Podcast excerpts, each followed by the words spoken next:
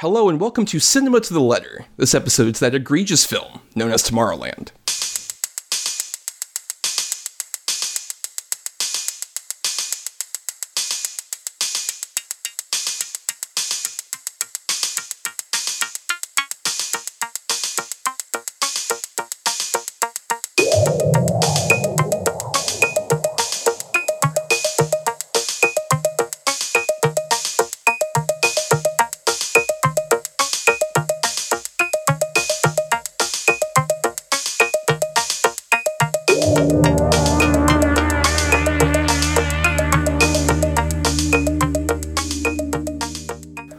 Cinema to the Letter, we break down the very nature of cinema, letter by letter. For each episode of a film miniseries topic, we cover six films that fit a C for classic, I for indie, N for new, E for egregious, M for masterpiece, and A for atypical. Who doesn't love an acronym, am I right? I am Thomas, and I am a very bitter super genius who can't get over the robot girl I fell in love with 50 fucking years ago. Uh, hello, I am Bryan, and I am not an optimist, but I'm tired and I have a headache, so, you know, bear with me. Like, look, I get that, especially like recent d- years and such. I get that very firmly.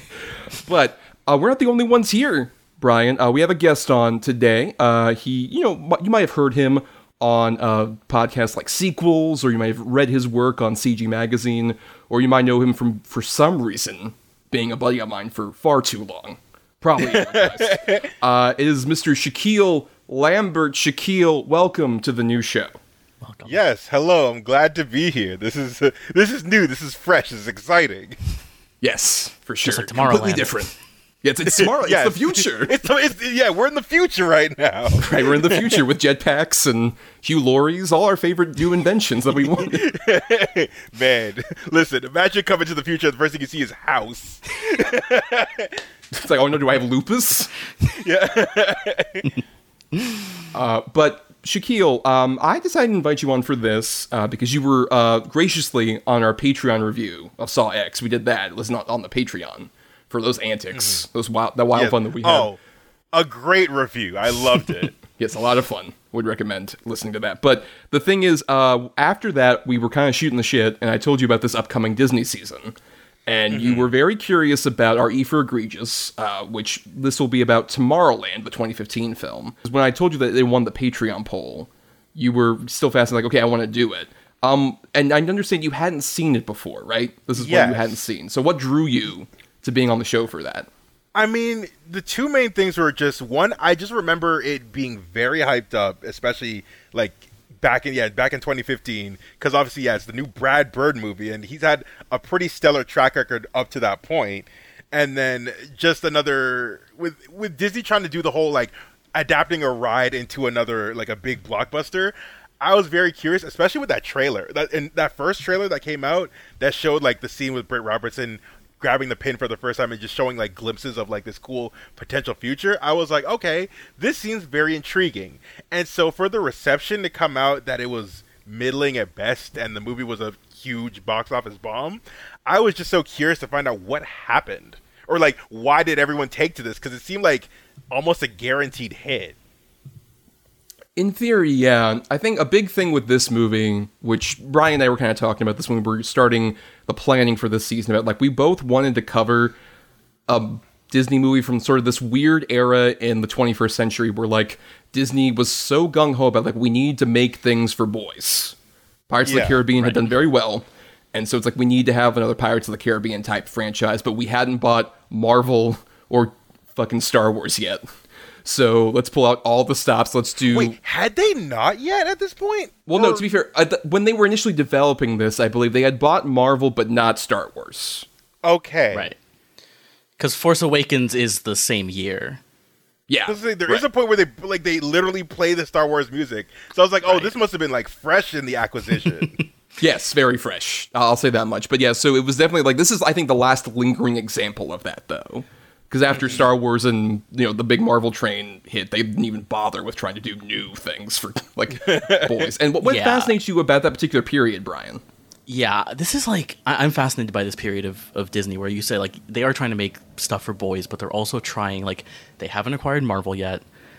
or and Marvel is kind of working with them, and like at this point, some of them have come out, and like they're building up. But like this period in the t- you know, late 2000s, early 2010s, where Disney is doing really big projects because like CGI is kind of easier to work with. Like Avatar and everything has come out, it's made kind of it more you know easier to kind of do big stuff. Especially when you abuse your VFX teams. Yeah, which Ooh. yeah. Ooh. but like th- yeah this time where they're making like tron legacy and like john carter and all of these stuff where like it's not that they're original films right because they're they are like part of disney in some way obviously tomorrowland is like Right. a part of disney but they are like very interesting projects in that they are very big like over a hundred million dollars for the budget they're getting you know interesting directors to make these like i mean they got sam raimi to make a fucking oz movie um Yep. And so it is just this really interesting time where Disney's making like I don't know, like at this point where like Disney doesn't really make this type of stuff anymore, and when they do, it's kind of relegated to like Disney Plus. I, I kind of yearn for when Disney was doing this kind of thing, and this is what I find so interesting about Tomorrowland is it's kind of one of the last of these, uh, you know, these types of movies of like live action you know, kind of things. And it's just such a fascinating period because we don't get those anymore because it's all Marvel, Star Wars, IP kind of stuff. Yeah, because this was the time when Disney, in their very binary gender kind of marketing schemes, were trying to market specifically to boys. Where like Disney was trying to promote, like they have the, obviously the Disney princess stuff for girls, and they were trying to promote like mm-hmm. boys can dress up as pirates. Like that's the contrast that they were trying. They were very desperate Yeah. to get that market because that's what every boy wants to be, right? A pirate, as opposed to a superhero or Luke Skywalker. Fuck that shit, pirates all the way. listen, listen. You got kids at eight years old going like, "I want scurvy. Hell yeah, of course. I don't want to eat fruits either. Yeah, I want to pillage."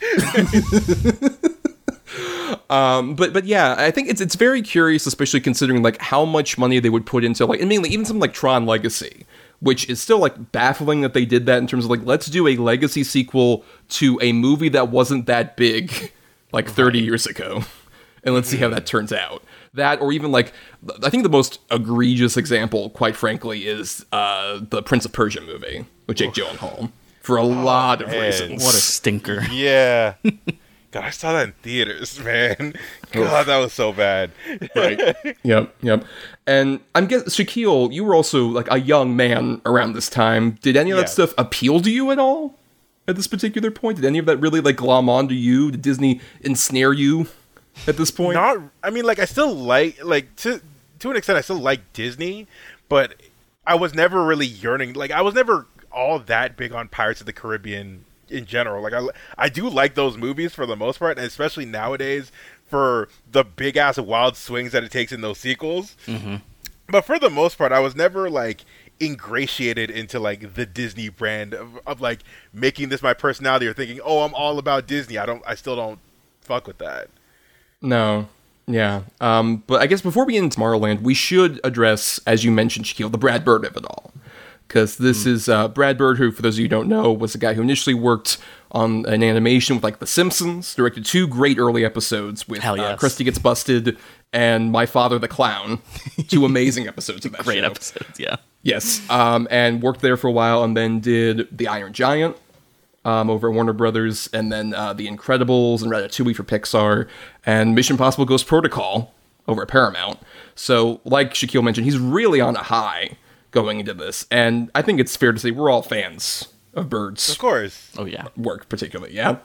Uh, quick just quick side note um when i watched the iron giant before no, actually before i watched it do you guys remember watching like the pokemon like vhs and they had the trailer for the iron giant and completely sold it as an entirely different movie than what it actually was for as a kid i thought it was a thriller until i watched it it's like oh no this is basically et with a giant robot Well, I remember there was a trailer that was more like kid friendly, like almost Nickelodeon y, where it's like Yeah. they emphasizing, like, oh, he's burping and stuff like that. it's like, ooh. no for you for like that trailer it was like oh this is a twilight zone episode essentially Yeah, they did not know how to sell that movie whatsoever. um, which is a shame because it's amazing and obviously one of my favorite movies. And I got Little Iron Giant right here. Hell yes. Hell yeah. Hell yes. You're just like at the at the store at the Blast from the Past. Oh, that's true. I went. I went. them on the shelf. They had the poster too. Yeah. Yep. Along with some Simpsons Easter eggs and stuff. Yeah.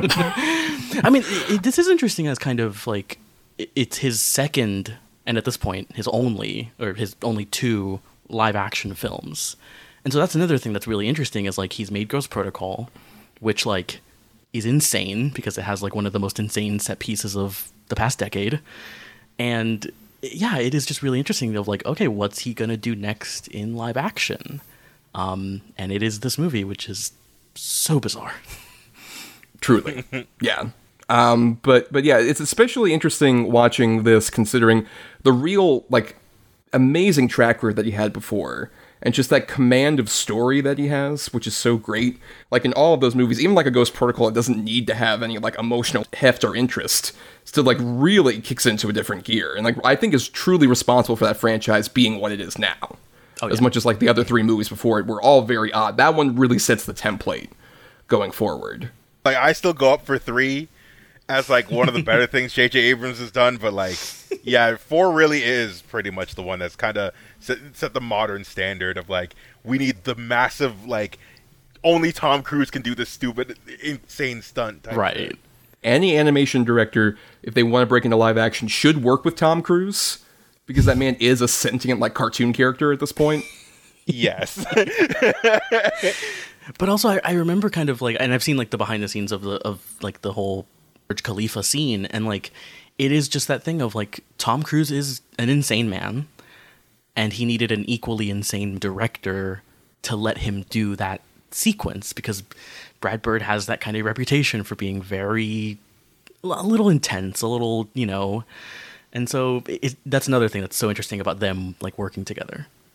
Yeah, I would definitely recommend if anyone hasn't seen it. There's a documentary that came out about the Iron Giant that's on the Blu-ray that is very frank about Brad Bird being like, "Look, I know what I want, and I demand it." Like he's literally talking to. There's a early pre-production meeting where he's talking to all the animators, and he's like, "Guys, look, I'm not gonna be like pussyfooting around like Disney does. Like you're, it's gonna be hard, it's gonna be tough." But we're gonna make a great movie out of this. I don't think, from everything I've heard, he's not necessarily malicious. He's just a lot. Right. yeah. Yeah, yeah, It's like on the scale, it's like slightly on like the higher tier, but not like full on ego, like megalomaniac type nonsense. no, no, no, like David O. Russell abusive shit. Exactly. Yes. We're not, yeah, we're not. Yeah, from zero to David O. Russell, we're not up there. I would argue David O. Russell is like the zero technically, like the bottom barrel for that. Uh, but but anyway, yeah. So it, it's interesting him getting to make this movie. Which let's just play the trailer now because we gotta dive in. There's so much to talk about. Yeah. With Tomorrowland. With every second that ticks by, The future is running out. Newton? That's not mine. What's not yours? The pen. I've never.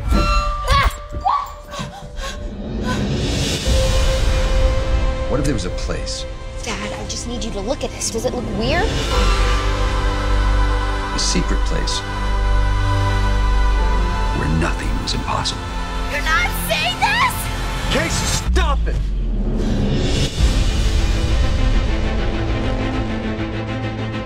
I want you to take me there. Take you where? Where'd you get this? Who are you, kid? What you saw was a place where the best and the brightest people of the world came together to actually change it. We've been looking for someone like you for a very long time. Why? Did something happen over there? Something bad? All the people, why me? He thinks you can fix the future. Hang on.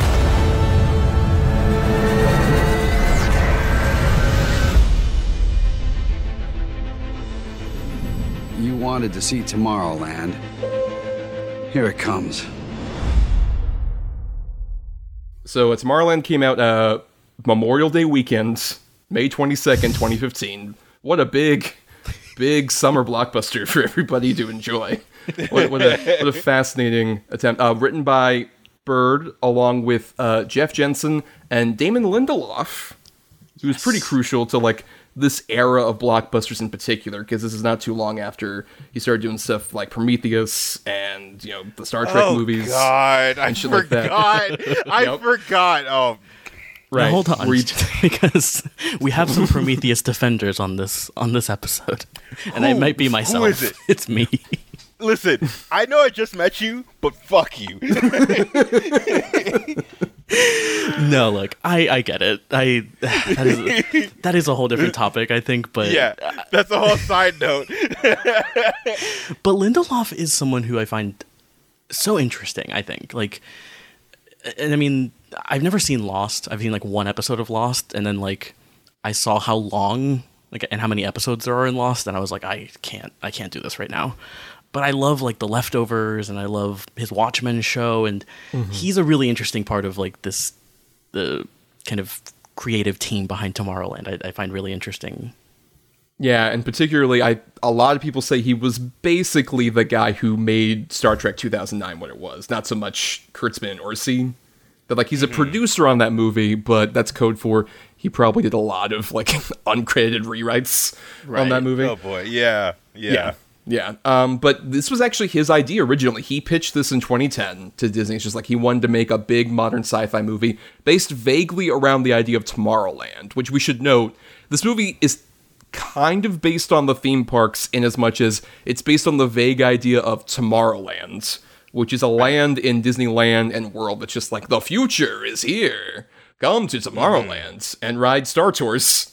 Yeah, it's very like uh like retro futuristic though. It's kind of Right. from my memory, which I I love that style. I'm so fat. I love just retrofuturism in general, which is another reason why I think this really appealed to me because it is kind of taking that idea and running with it in this weird way. Yeah, they're taking a lot of like the sort of interesting. If you hear anything about the original Walt Disney plans for what he wanted to do with Epcot, where it's like Right. this isn't a theme park, this is a city of the future that I want to Oh. basically craft. Yeah, yeah. Dude literally wanted to like make a little thing in Florida that's just like this is my city that I run. Yeah. Where like he literally was like, I hate that there are slums in cities. I want to make it illegal to have slums. Listen, dude, I know you don't play video games, but that is just straight up Andrew Ryan and Bioshock. Oh, That it's is super literally- Bioshock. Yeah, it's very. so much of, of this movie though is like Bioshock, um, yeah. which we'll get into some Family of the friendly thematic. Bioshock. Yeah, Yeah. Uh, and it's also very interesting considering this was around the time people were making a lot of those like, "Hey, Brad Bird, do you like Ayn Rand?" And he's like, "No, I don't." Let me make this movie to kind of explain why I don't, which is I think where a lot of the interesting story structure and the way this movie flows, I think kind of like I don't know. I I'll just put all my cards on the table. Uh, I saw this when it came out originally. I was very confused by it, and I was very curious to revisit it. Um, and having revisited it and hoping that like, oh, I, I want to like make this like th- this is like an underrated masterpiece or whatever. I want to rediscover it. Um, I have even more questions than I did previously. It's not. I don't think this is a completely awful movie. I just think it is like a severely lopsided and poorly constructed movie, which is so odd for Bird. It makes me very much think that there was a lot of studio stuff in this, sort of studio Oh, yeah. meddling, which is weird considering the main crux of the story is the first thing I would think Disney would be like, don't do this. Don't Yeah. make the emotional core of the story what you're doing. Oh, yeah. Yeah. Oh my god. that's why I'm very. Sh- I I think that's the main reason why I th- this is not on Disney Plus in America. right. it is in Canada. Yeah, I, I think that's a main reason why it's like we're not gonna have this here in the states. It is. I mean, uh, we were talking about this. Like, it it is weird that this movie's not on Disney Plus, and like, I don't know. We, we were talking about the Prince of Persia movie earlier. Like, that's on Disney Plus, and I'm like, I, w- I watched that movie last night, by the way, and I don't know. I feel like they should be more ashamed of that than having Tomorrowland on Disney Plus. Are you saying casting Jake Gyllenhaal as a Persian is a bit more offensive? when that movie started and I, I just I did not remember anything about it. I think I'd seen parts of it when it came out, but when it started and he had a British accent, I was like, oh Yep. no, this is going to be really bad. Yeah, like that's a worse Alf- movie for sure. Yeah, When Alfred Molina showed up, I said, "Oh no." yeah, for sure. Um, but you know, I- I'm curious, Shakyl, yes. because we kind of talked about this off mic that um when you decided to come on to this i was very curious because as i was watching it i kept thinking to myself this feels like the least shakyl movie possible on every level like the retrofuturism um a lot of this like kind of dorky stuff does not feel like your vibe necessarily. the the the super optimistic like like here the future's gonna be great guys type of thing. Yeah it is not my thing but i still kind of want to ride with it just to see like i do like seeing the interpretation like it is refreshing especially amidst like the millions of millions of fucking like dystopian media that we've gotten in the last like 20 something years so i was again go up for it for the ride but it is one where it peaks so early that like I was like I, was like waiting for it to get like interesting again, but yeah, I was bored. Like I won't say completely bored to tears because I did like I I like George Clooney's character a lot, uh, way more than I thought. If anything, I think he's a character I personally identified with a bit more.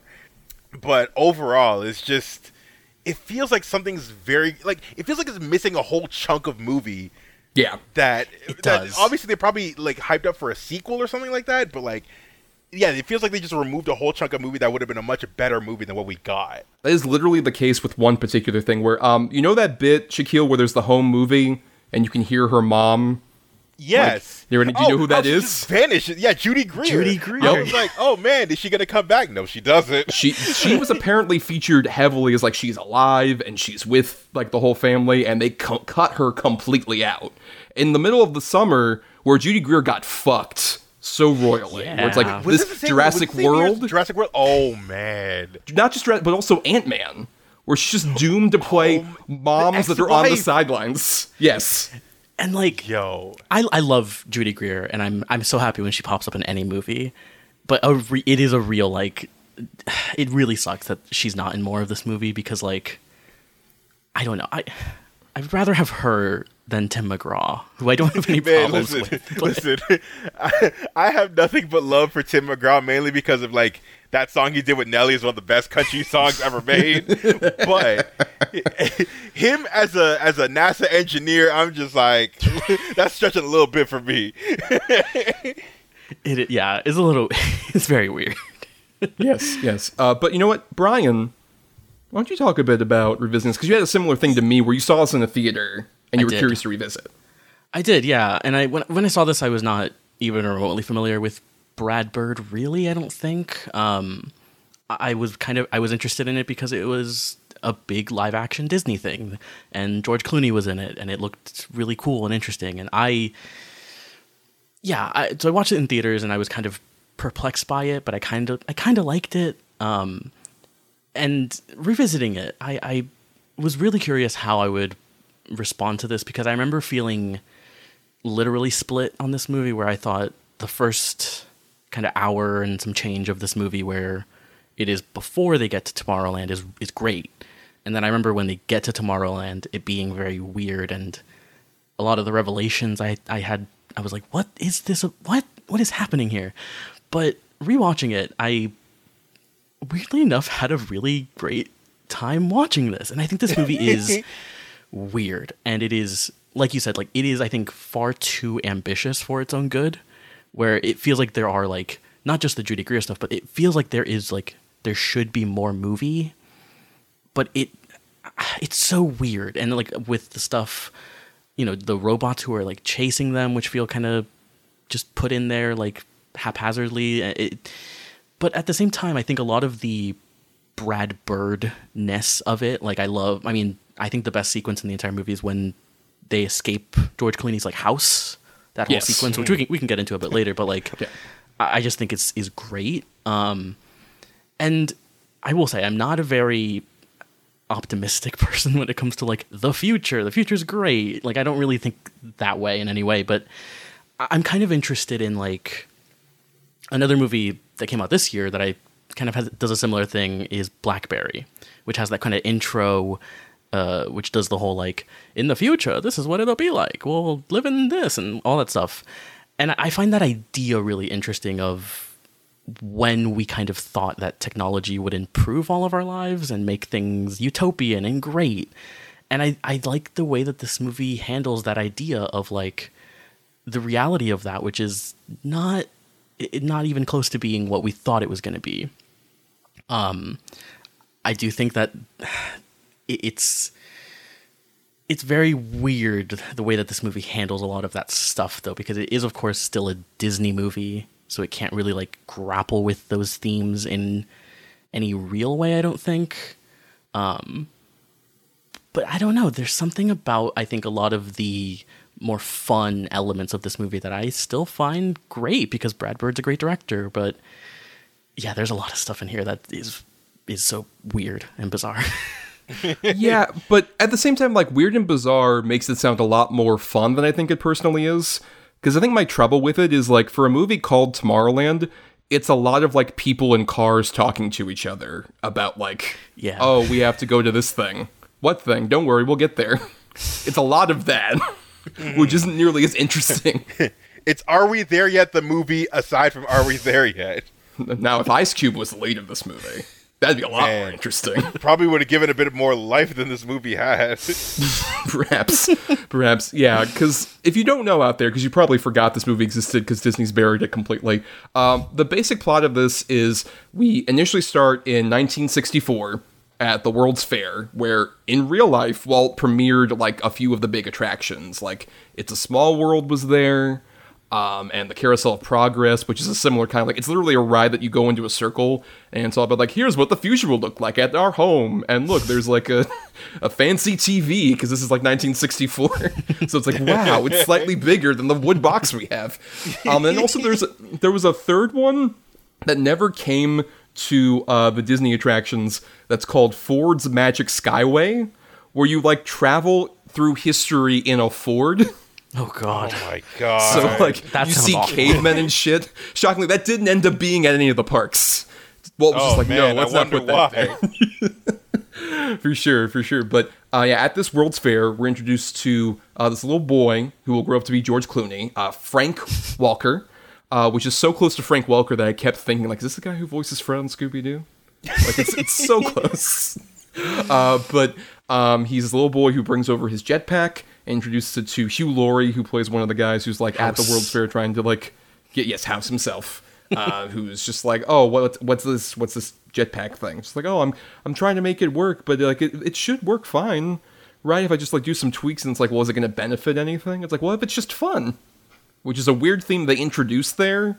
Like, why isn't it just can't it just be fun that they don't at all do with the rest of the movie? That's like pretty much abandoned entirely. But it's the Oh, whole crux straight for up. this kid, like just being like, "Oh, I want to make something fun," and then this little girl comes over, uh, Raffey Cassidy, and manages to fix his jetpack, and is like, "Hey, now you can use it. So now you can come to Tomorrowland, even though I finished your invention for you."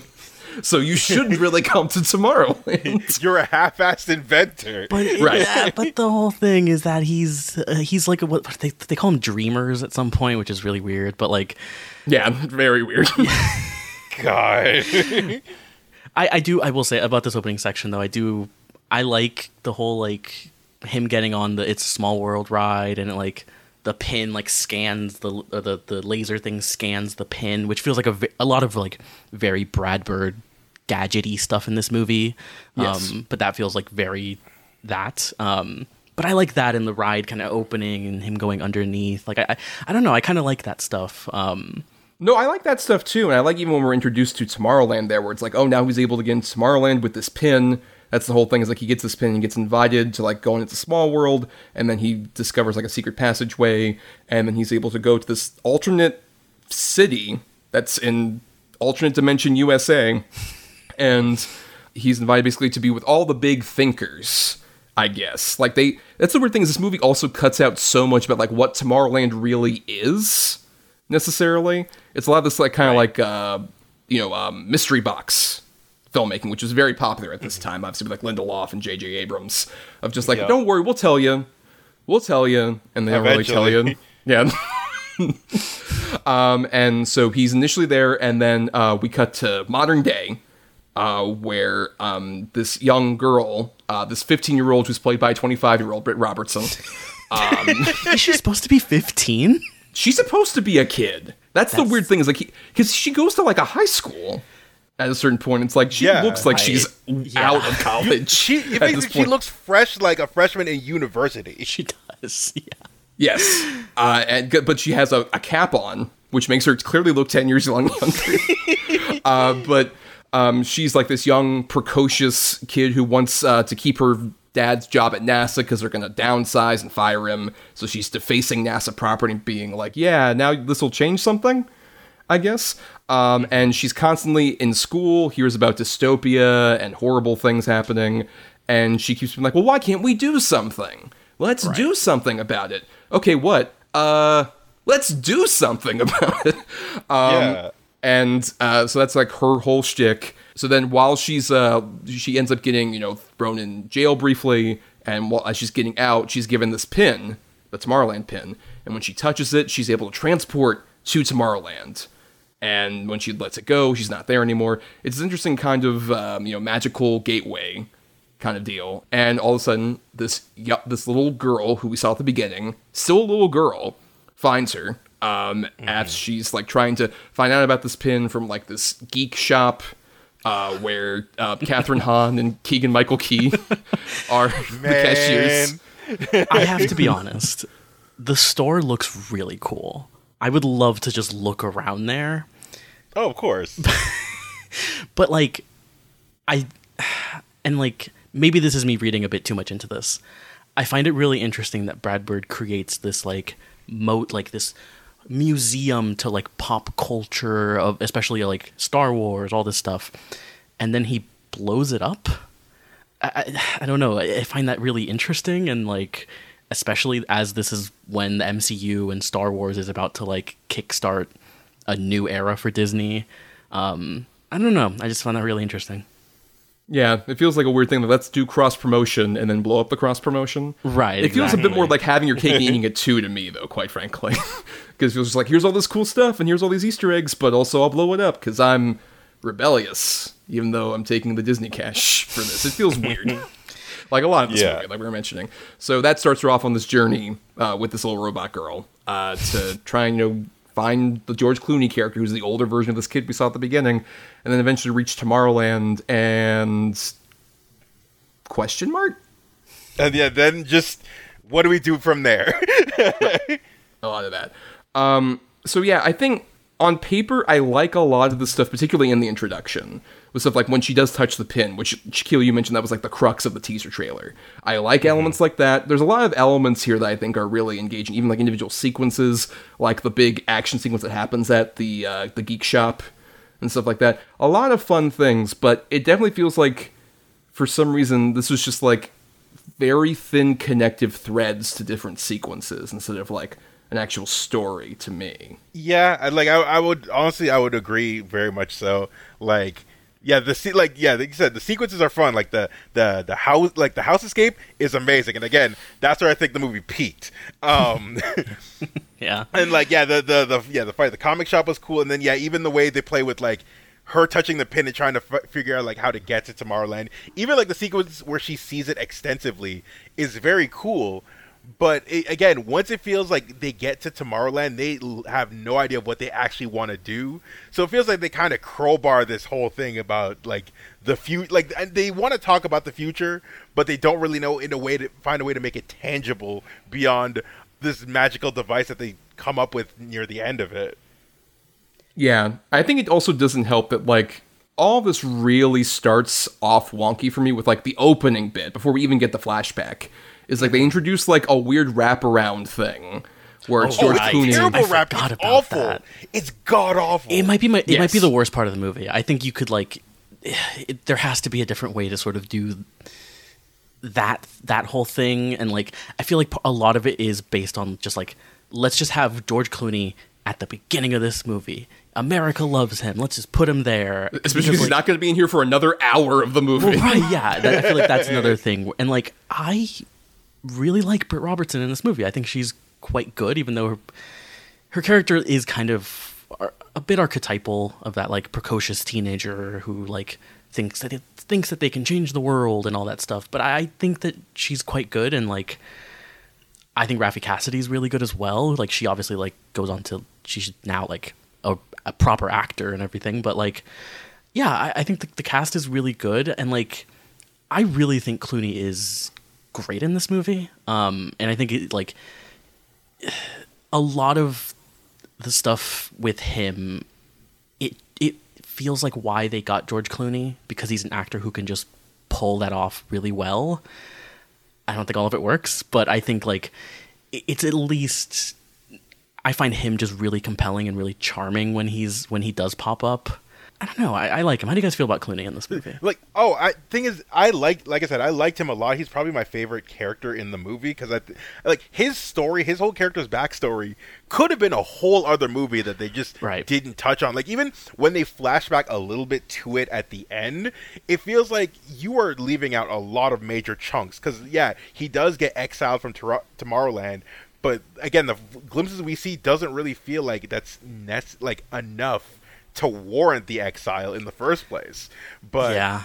every yeah, every time he shows up, I'm like, like Britt, Robertson is good. I think she's also solid, even though they like the her right. I feel like she's underwritten, but she does well with what she has. But Clooney, I think every time he shows up, all right, like I feel the magic of the movie that's supposed to be there. Right. Yeah, because I think the biggest trouble with the movie is how we spend that first hour with Britt Robertson, who I agree I don't think is like doing a bad job here, but it is like archetypal. I think is being kind to this character because like she seems very one note, where it's all just about like her being like, "Whoa, whoa, what's going on?" And also, we need to fix the future, and like that's those are the two notes she has to play. Yeah. like, the entire goddamn movie. And there's just nothing else really to her character. I mean, there's like her problems with her dad and like her, you know, that that kind of struggle that she has uh, with like, oh, my dad is like part of like this big thing of NASA, but that they're downsizing it because they don't believe in the magic of technology and the progress of the future and all this other stuff. And it, it just feels like that conflict is not really enough to like get her to be that engaging when you spend the whole movie having her in the dark and also not being like a little kid inventor who invents things or really is that like active in the story until the very end where she's like wait i remember that thing my dad said that i repeated a couple times about inside you there are two wolves which i found so funny they just do the meme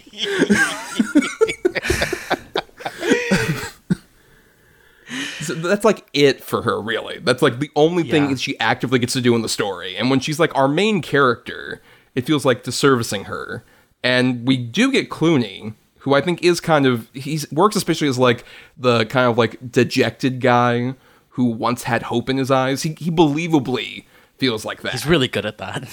Yes, he's, mm-hmm. he's very good at that. But there's also there's just we need to address the elephant in the room of this movie. Yes. We need to because it very much Okay, relates we're to him. How he has a whole love. His lover just is a ten year old child. Yeah. So the whole twist is that this like this young girl who we saw at the beginning is a robot girl, an audio animatronic as they call it, which is another theme park thing. That's what they call any of the robots at Disney, uh, audio animatronics. So she stays eternally ten years old, but has the like mentality of an adult.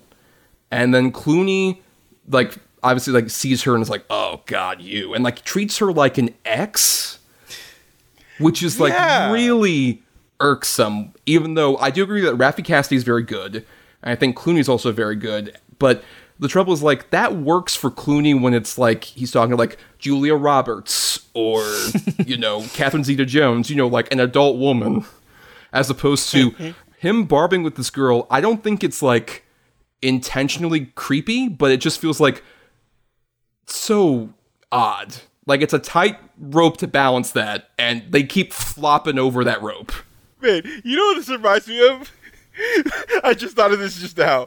This reminds me of the Book of Henry. How Sarah Silverman and J- and freaking Jaeden Martell have a banter that's supposed to be like na- friendly, like neighbors, but feels way too romantic, and it's very off-putting. I just you just reminded me of the Book of Henry, which I had, Right, had which- not thought about since I saw it. Which it. is a bit relevant in that around this time, Brad Bird was very gung ho about saying Colin Trevorrow, great director. He reminds me of me, and he should get more. Like he's the reason he got Jurassic World. Like he recommended, Brad Bird recommended to Steven goddamn Spielberg. Lord. That's why we have Jurassic World. So Brad, 2015 wasn't a great year for your suggestions. I don't think. Truly a flop era 2015 for Bird. Man. the th- like like you're saying, Thomas. Like it, they are like it's a tightrope that you have to walk on, and this movie is not is not walking it very gracefully.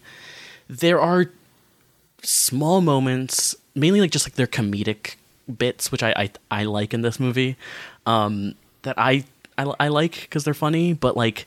It is just a, a another weird plot thing of this movie. It's just like it's weird on top of weird elements that are just in this movie. But um, yeah, Yeah. Uh, were you also disturbed by all this Shakyl? Oh, absolutely. Like at first I thought like when I saw the like the character obviously I thought it was just an actual little girl. But then when she shows up in the comic shop I'm like, "Oh, what the hell? Like are is she an animatronic?" And then knowing that like, oh, they kind of have uh, her and George Clooney's character have a thing together. I'm like, "Oh, oh no." like you couldn't even like have the character be in like an older body or something like that. But no, they didn't, and it's very, very creepy every time they interact. Especially like the last scene they interact, and she's talking about like how she potentially like had feelings for him, and like when they were both like children and stuff. And you're like, don't talk about this while he's a grown ass man, Holding you in his arms. holding you in his arms. Yes, yeah. It, it feels like they didn't really think that element through until they were like shooting it, and they're like, oh, um, uh, fuck. it it is very weird, and like it, it. I mean, there there is a world where this goes like even worse, Yes. but like like I, I think Bird and Lindelof still have like some semblance of grasp on that, but I think like yeah, it, it doesn't it doesn't work all the way. and it's not really helped by like I, I think Raffey Cassidy is like the best actor in this movie. I think that's the best performance of this because she feels believably like a robot girl who's beyond her years and has like so much actual like intelligence about what's going on here. But it's just a trouble of like she's almost too good at once again having that kind of chemistry with Clooney that makes it so much ickier, so much more. A little bit, yeah. It is like if their if their chemistry is better, it's weirder. But you Yes. need their chemistry to be better for the movie to be good. It's a very yeah. It, it's it's a difficult kind of contradiction. I think. Right, which I think mm-hmm. also makes Clooney's character seem even more petty than like obviously that's part of his like arc is that like oh he like all of this resulted from his bitter feelings about having like the magic torn from him and the magic mm-hmm. was hey you're a cute girl do you like me actually I'm a robot girl oh everything's fucked it's all gone and I, it just makes it feel a bit more petty, especially when like we don't see, like Shakyl mentioned, like much about like what actually got him specifically exiled from Tomorrowland. We just see him like being like kicked out at a Yeah, certain he- point. they're just, like, walking him out, like yeah, like a like a like he's kicked out of a club or something. yeah, Right. If there if there was more reasoning, especially like maybe more of his relationship with like a Hugh Laurie, who was like such a non-character in this movie. he he leaves for like th- like we talk about like George Clooney not showing up. Hugh Laurie is there for one scene, and then you completely forget he even exists until he, they show back up to Tomorrowland. You're like, oh, he's still around. Right. And he looks the exact same age, and he becomes our main villain. A forced villain. truly a forced villain on like every level and his whole thing which we'll, i think we'll get to because i have so Yeah. much to say about like well. Him because i think that's the weird trouble of this movie is like so much of it feels underdeveloped but he his whole like speech at the end is the only thing that feels at all fleshed out and it's the least sort of like interesting kind of set like uh, commentary you can do about our modern age. I think we'll get to it. Yep. we'll get to it. Um, but but yeah, I mean, Bryan, you're, we've been harsh on this movie, and you liked it. What's some other stuff that you like that we maybe haven't mentioned yet? Yeah, I mean, I, well, a, a plot point. I can't believe it took us this long to not mention that uh, the Eiffel Tower is a uh, a satellite, which is the one thing rewatching this. I was like, okay, right, the Eiffel Tower is a satellite. I can't wait to get to that. But then I forgot that it splits open, and then a rocket comes out of the Earth that takes them to the other dimension. And I just find that I like so unhinged in a way where I'm just like, I have to respect this. This is so weird and interesting, and like I can't believe that this is a real plot point in this movie. um, but I, I, I yeah, I, I kind of I like all of that stuff, and I, I, like I mentioned, I mean, the whole sequence of like the escape of the house, which I just I love because of like all of the like traps that he has. Like I love the Yeah. the laser trap on the on the door, where like it, it's like the guy's coming and Britt Robertson's about to like punch him, and he's like, no wait, and then he passes like the doorway and it like slices him into like little like pieces, which is just so. It's, It's Resident so Evil. cool. It it it freaking rules. yeah and just all, all of the just the, the gadget stuff like i love like in the um in the store the the blast from the past store like the time bubble thing where like her hand is stuck in there Yeah. and she has to like wait for the perfect moment it feels so like that's the kind of stuff that i love about like brad bird where like um weirdly enough one of my favorite sequences of like ghost protocol is um where they break into the kremlin and they have that like screen you know what i'm talking about like yes, that one yeah. it's like the fake video screen or yeah, whatever. and it's all just like quiet. It's all visual, and I, I just love all of that stuff with Brad Bird. I love how much he loves like gadgets. I love all like the cool like laser gun things that they have in Tomorrowland. Um, although I love like the gun that the robots have, where it's like the squeeze, like it's like the Yeah. you know, it, it, they all just look so cool. Uh, and shout out to the guy Matthew MacCaull who plays like the main one of those guys. I think is like the perfect kind of like evil robot dude, especially when like he encounters those. looking. Yeah, especially when he encounters like the police that are like outside the blast from the past store, and he like disintegrates them. There's Man. there's that, and then there's the shot where like he exits the car and like smiles to the camera in like a really like creepy like like this, you know? Right, in a way that feels like, an audio animatronic at Disney. right. Yeah, it's like a super like uncanny valley thing, and it works. Yeah. it's creepy as hell. and like the whole little thing where he's like, you know, uh, when he when he shows up to George Clooney's house and he's like, "You have one minute to comply," and then he gives that like creepy robot smile. It's, yeah, it's really cool. I love that stuff, even though it does feel kind of underdeveloped in a way. Like that whole thing of like, oh, they have robots that go out and like Terminator people. Basically, they have Terminators, but like, it. I don't know. I, I still kind of like it from like a sci-fi kind of gadget perspective. Right, which I think would be a lot better if we didn't once again have all the gaps between these cool sequences be just like talking around like what's happening with Britt mm-hmm. Robertson. I yeah, I, I would I agree, and yet I like some of the banter that these characters have. Like I just I don't know a lot of the comedic elements. Maybe I'm just like a, a real softy, but I was I was like chuckling during this whole thing. Um, I, I like that, and that was enough for me at least. Although I agree with both of you guys, like a lot of the writing is very hit or miss throughout. I'm sh- curious, Shakyl, did, did did any of that like appeal to you? Like what we're talking about, some of these Like, like, the- the- futuristic things. No, the futuristic thing I think was really cool. Uh, and like as much as I'm not crazy, like I, I I'm not in love with retrofuturism, but like when it's done well, then I can always very much appreciate it. And so yeah, like the the stuff that yeah Bryan's talking about, like I did like the time bomb stuff, like the the actual action sequences themselves, I think are very fun, albeit a bit too brief. Um, but then again, this movie's also like 130 minutes, so I know that Right. they had a lot to do, and yet again, with everything feeling undercooked, it's it's weird that it's that long. Um, when it comes to like the humor, the hit or miss stuff, it go again goes back to like that opening like wraparound because their banter doesn't. I don't think they have the chemistry for it. The they're it feels like they're trying to establish a rhythm, but they don't have the right rhythm. Hmm.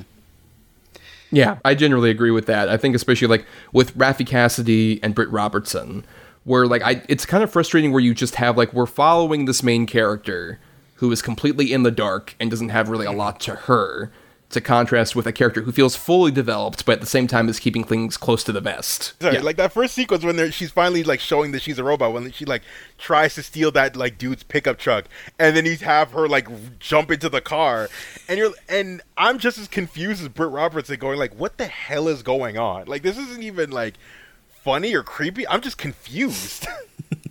Yeah, I think that's the trouble. Is like it. it I want to be intrigued by like a sequence like that, but I'm so in the dark, and this is not really revealing enough to me to keep me interested. That I'm just kind of like confounded. I think that's the frustrating thing about this movie. Is it's not like totally bad in a way like we were talking like Prince of Persia or a lot of these other Disney blockbusters from around this time.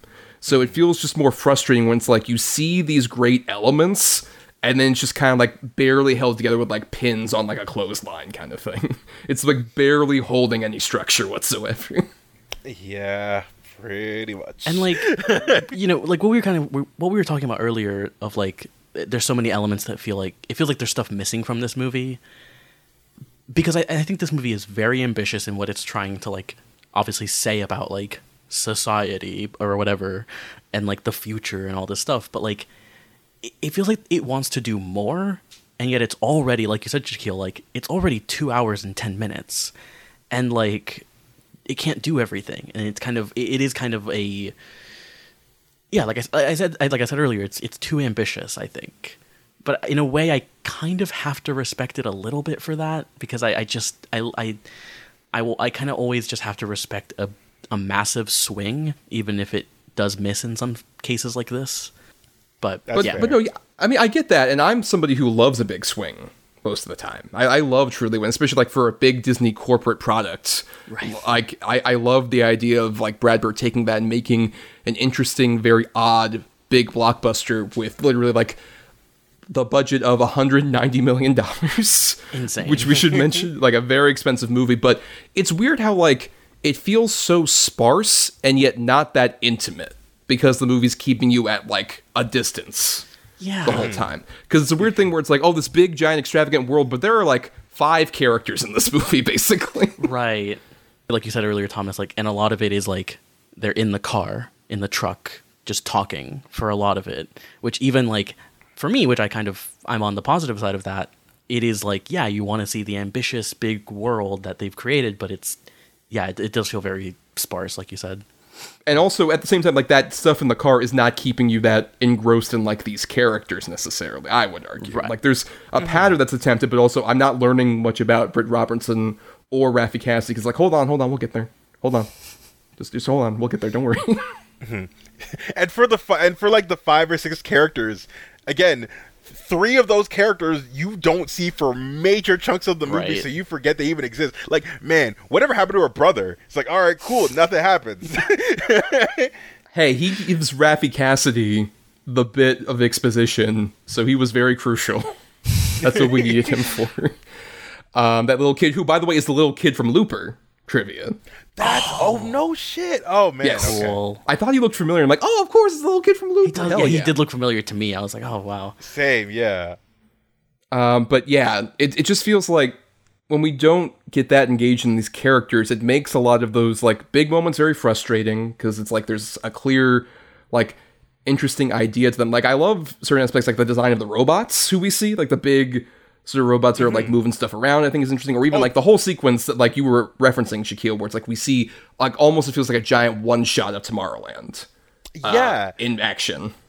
those little bits are so cool that again when we get to actual toronto tomorrowland i know it's supposed to be like a big like that's it because again the world has kind of been a bit way more bleak than it should have been but it's also like man this just feels disappointing from just the movie standpoint like all right we finally got to our destination and everything just kind of sucks especially when like we only get one shot of like Tomorrowland in its prime, where people are on jetpacks, and especially I, my favorite thing, honestly, of this future is like the guy diving through multiple pools that are like separated out is like Yeah. a super cool fucking visual. But like we don't have enough time to like invest in what Tomorrowland is because we don't know really what it is. Even like the only vague thing we get is like the thing in the Eiffel Tower that Bryan was referencing earlier, where it's like, oh, um, it's Gustave Eiffel, uh, fucking Thomas Edison, hack. How dare you have him there? The guy who stole his fucking inventions. How dare you? Um, and then who are the two other guys? It's oh yeah, Jules Verne and Tesla. Tesla, Yes. yeah, because he did because uh, Clooney was going to go on a tangent about how they hate each other, like Edison and Tesla. Right. Yes. Um, but yes, they, they introduced like Plus Ultra, which was like a secret society of futurists who decided to create Tomorrowland as an alternate dimension, which the movie barely tells you anything about. Like most of the exposition that was gonna be about this was like in a short film that Pixar made, which I'd recommend anybody actually see about like Plus Ultra. It's like a full on like 60s style like slideshow kind of thing like Bryan was referencing earlier, which is like here's the future as envisioned by Thomas Edison and Jules Verne and everybody. Like it gave you a lot more of like what this actual Tomorrowland is, but that's not present at all in the final movie. Like mm-hmm. really.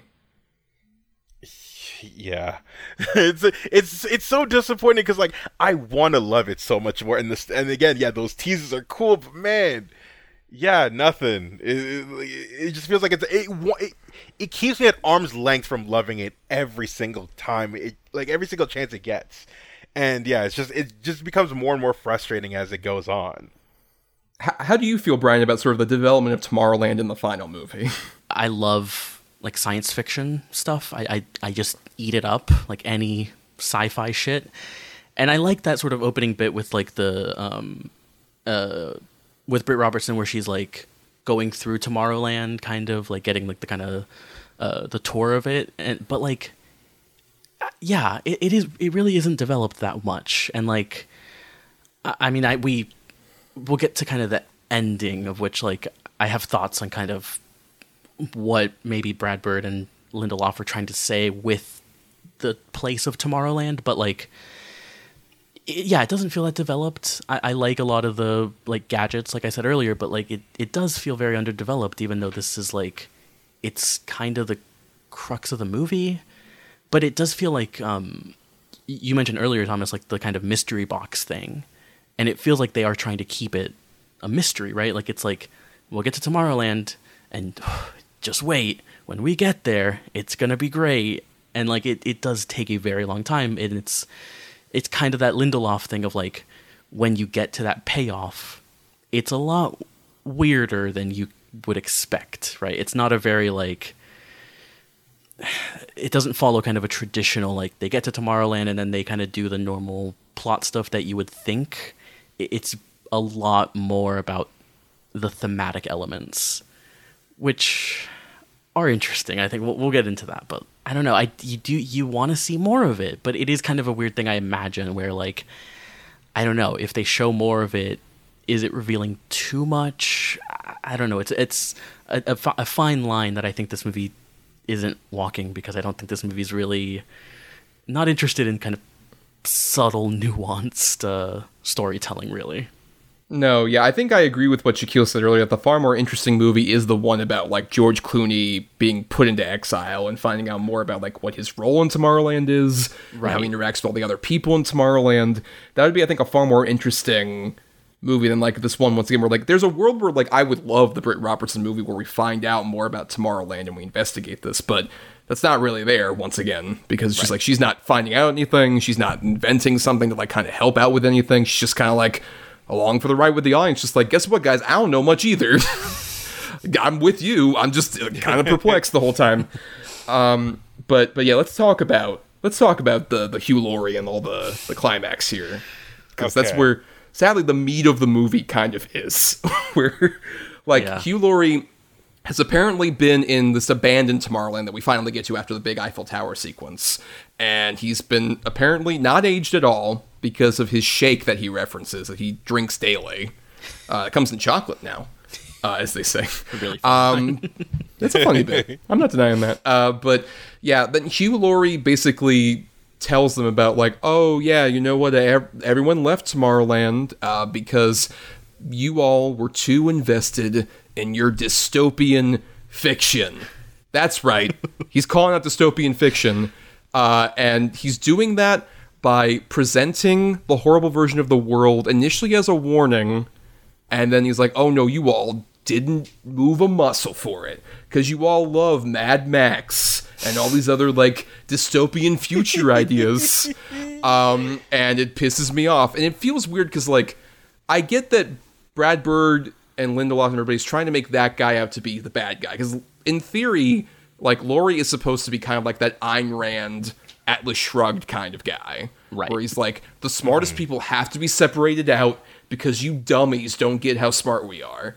And Right. we're gonna like make sure to develop like all the great, awesome things here, and you all get to suffer on the earth that you created. Kind there's of thing. the there's the line he has where he's like, "If we let everyone into here, then what happens there will happen here." right which like that's supposed to be like the bad guy kind of thought process Yeah. right but the trouble is that his whole speech which he goes on like a five minute fucking tear about this which feels to paraphrase another simpsons thing old man yells at cloud quite frankly kind of thing. Because he just spends the whole time being so angry about dystopian fic- fiction and like really like unveiling like this whole backstory about like his motivation. And when that's like the most developed sort of motivation you have in the movie it makes me almost think like well you didn't have much else to say beyond i hate dystopian fiction and how it does gives people less hope so it's, like, like dude you i don't know yeah Hugh Laurie literally stops the movie to say, "Hey, I don't like this." Right. And that's why I was really curious about you, Shakyl, coming onto this, Oh. because this is this within a week of Mad Max Fury Road, which I believe is like your favorite movie of all time. My right? favorite movie of all time. Literally a week later, just talking shit. Right. Talk to Dude, shit by just- someone who no one heard, basically. Exactly. No one heard it, so it didn't even matter. Uh, um, but no, trust me. I thought the the hilarious irony of this, of just like, oh man, because yeah, 2015, Mad Max Fury came out in May 15th, and then this came out on the 22nd. Yes. So yeah, how hilarious the timing is of like one of the greatest works of dystopian fiction coming out right after, like right before somebody going, "Hey, dystopian fiction kind of sucks," is is just funny to me. I, I couldn't stop laughing for like five minutes. Right, especially when, like, quite frankly, as like dystopian as Mad Max Fury Road is, I get far more hope for the future out of that story than anything in this fucking movie. Literally, like you could even just take the sequence alone of just when they push the water back and onto the people, and how they're free from their murderous dictator piece of shit. Yeah, you get a better sense of like, man, I feel like I want to do something like it- like not inspire the world, like not on that grand scale, but you feel better about the world than you came in from it. This has like yeah, it has that whole speech, and then it has a whole montage at the end because the wraparound being about um essentially talking to like the descendants of a of Athena, like the the robot, like the new robots. Go and find the people in the world, the dreamers. It felt very obnoxious and preachy. Not helped at all by the fact that ending looks truly like a car commercial. It, it I rolled my eyes. you know, you know what this came like. You know, this come across. I saw someone. I can't fully take credit for this because I saw someone mention this on Letterboxd. It feels like something out of the newsroom, and I hate the newsroom. There's a lot One of of my Sorkin-y least bits to this. shows Yeah. of all time. Yeah, for sure. But but Bryan, I'm curious, how do you feel about all this stuff with like Laurie and the the anti dystopian fiction element of it? I mean, well, one, I find it really interesting. I, I couldn't help think but think of um of Interstellar with thinking about this in terms of like that movie has a similar like oh no one wants people who make technology we don't we don't want technology technological advancements. No one want, no one cares anymore. And and that but also I find it really interesting that by the t- like since this movie has come out things have gotten like worse. Like I don't want to be like that person. Oh no, But- no. I definitely thought this. right i'm like i'm like you know they're talking about like you know climate change and all this stuff and i'm like don't worry brad. In like five years a pandemic will lay bare like many systematic problems wrong with the world.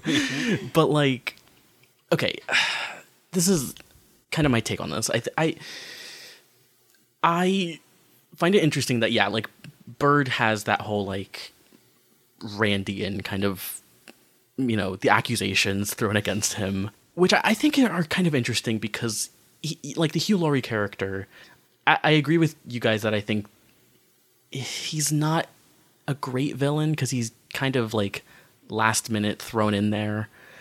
But I do find the ideas that this movie presents like uh, they they are very preachy, I think, and they are very a little condescending.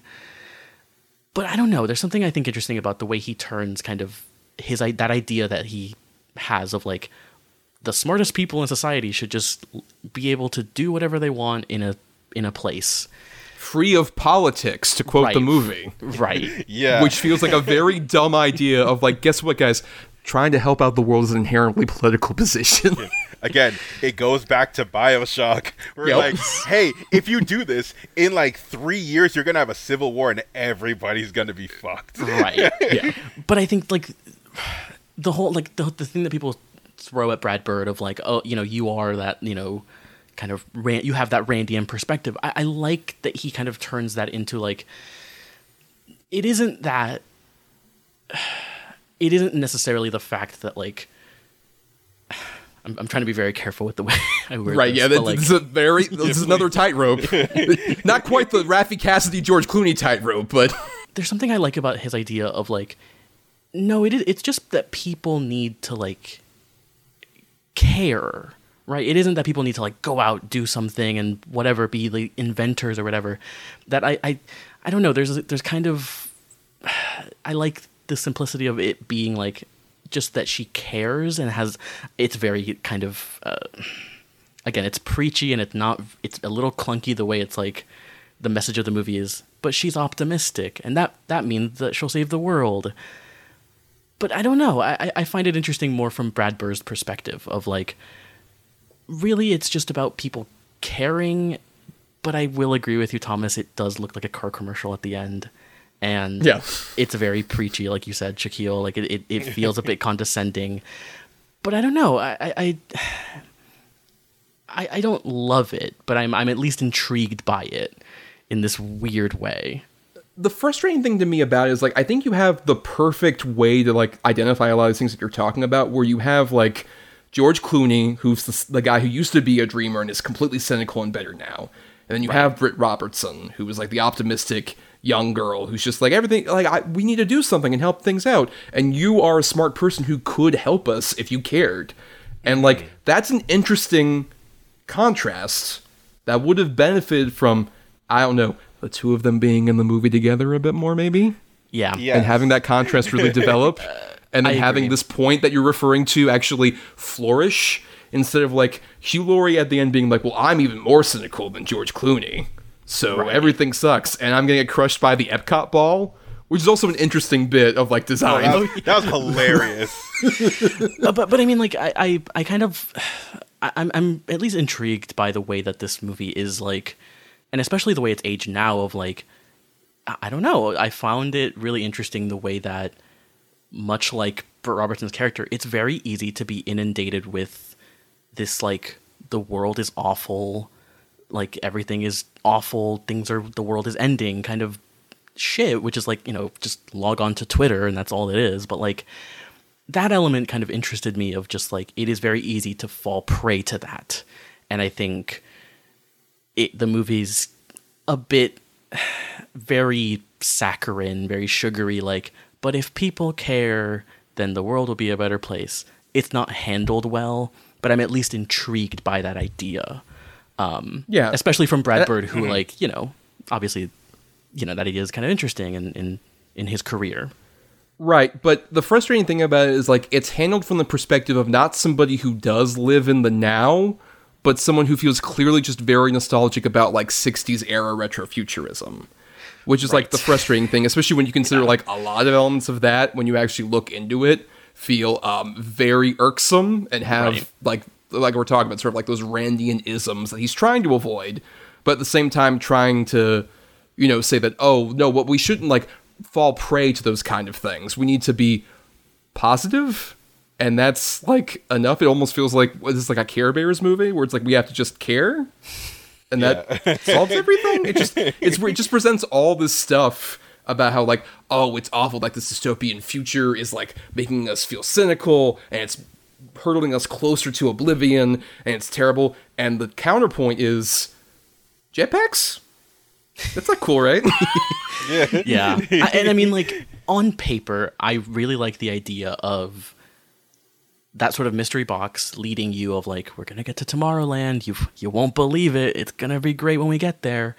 And then like that sort of lindelof idea of like when we get there the movie stops to a halt and kind of like talks about its message for a while. On paper i really like that idea and i like the sort of subversive nature of that. But it it's not executed as well as I think it should be. Um, which is a shame because I, I love Lindelof and Brad Bird, but I just don't think they have a. It's not handled well. I don't think. yeah The it's also not, not there. No, the synthesis isn't really there. It's it's not really helped at all by the fact that like he directly contributes like somebody learning about George Orwell in school to somebody beaming images of like horrible climate change to make people feel like they can't do anything about anything. Right. I do especially love. when it's just especially when you can see like in the recent years where how much of it is just like oh yeah like climate change isn't like a problem that like one person can solve with like an invention. It's like a systematic problem. That's inherently like mm-hmm. formed by like governments being like completely unresponsive and shit like that. It just feels like it's very naive in a way that like i could see embracing for like a big disney blockbuster movie but when you like really hone it so much in like our modern world it feels so much less like intriguing to me. Because it's just like well you're you're like putting this too much in our real world to when we do get the vague like sci-fi things we get here it just feels kind of like superfluous. And it makes me feel just more bummed than anything. It feels like they put it there just because they have to, just to make it like a summer blockbuster, as opposed to like just taking it out entirely. Yeah this definitely feels like a movie that like either needed to be 30 minutes longer or 30 minutes shorter Yeah, i think it's its biggest fucking problem absolutely. yeah. it's just that a weird in between where it's too long, but it's just too clunky to exist in its current form. but I, I do want to say at least like there's some stuff like I do like the production design of Tomorrowland. Like when we do see it, like I like that building, which I believe is like a real like campus building or something in LA. Um, Oh, they kinda, like, word? Added to it. I believe so. You can fact check me on that, but I believe like they just kind of like added on to like an existing architecture um, for like that main sort of Tomorrowland hub and stuff like the some of the the, the, the bit where like we s- see like the big one shot of Tomorrowland and we have like the guys in like the suits and they go over like come on we gotta charge our jetpacks and then go up. I like I like these hints that we get I love the at, like, like what this world is. that like weird suit for when they fall. you know, Yes. I Oh, love the, that. the, the airbag. Yeah, I love that. Um, And I'm sure you love those big robot guys. Oh, they're so cool. I love the one who like at the beginning fixes his little jetpack and gives him the little thumbs up. It's so Yes. cool.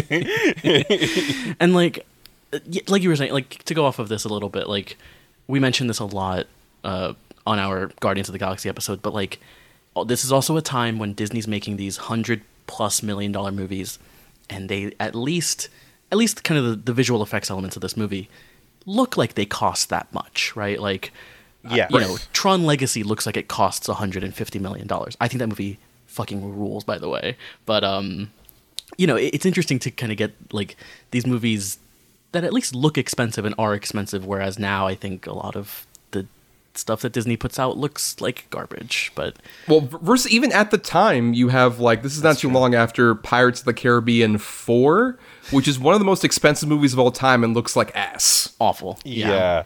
Truly, looks like such an awful movie.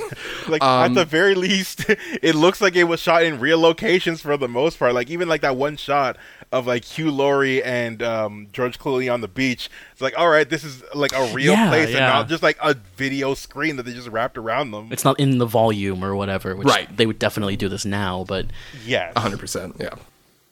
Yeah, I I mean, yeah, it's just again part of this these these wild swings that they were making, and uh, like a John Carter, where that movie is also very weird for other reasons, but um, yeah, it's a very interesting time for Disney.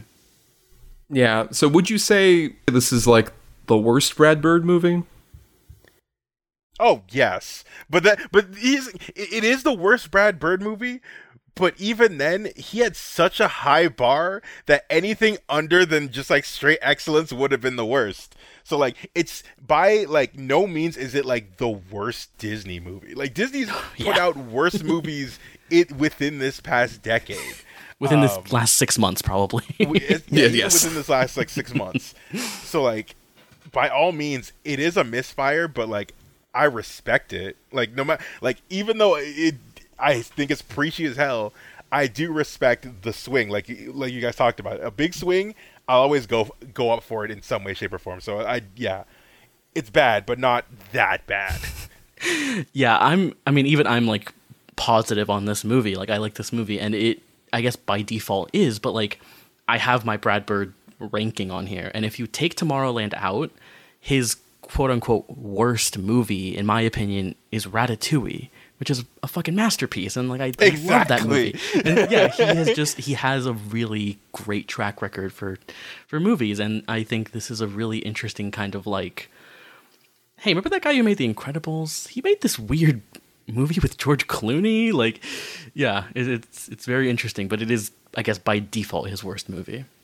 Yeah, and I did feel at the same time like I, because you mentioned John Carter, and that's of course Andrew Stanton, another Pixar director, Yeah. who graduated from Pixar and was like, I want to do a big, ambitious blockbuster movie, and that one failed. I think even more than this one did, uh, for sure. and then uh, he had to like go back to Pixar and make a Finding Dory, and Brad Bird had to do a similar thing by going back to making Incredibles two, which is a much better movie than Finding Dory. Absolutely. Um, but Oh, I would argue, but I would argue, still feels a bit more depressing to me because, like, I like Incredibles 2, but it feels so much just like, oh, Brad, you had to like come back, your tail between your Yeah. legs.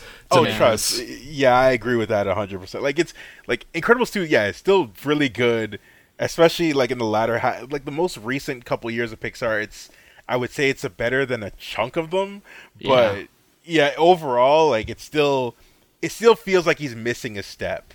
That he was, that, like, that energy that he was feeling in Incredibles 1 doesn't really feel like it's as potent as it is in, in the second movie. Yeah, I would argue that's my least favorite above Tomorrowland.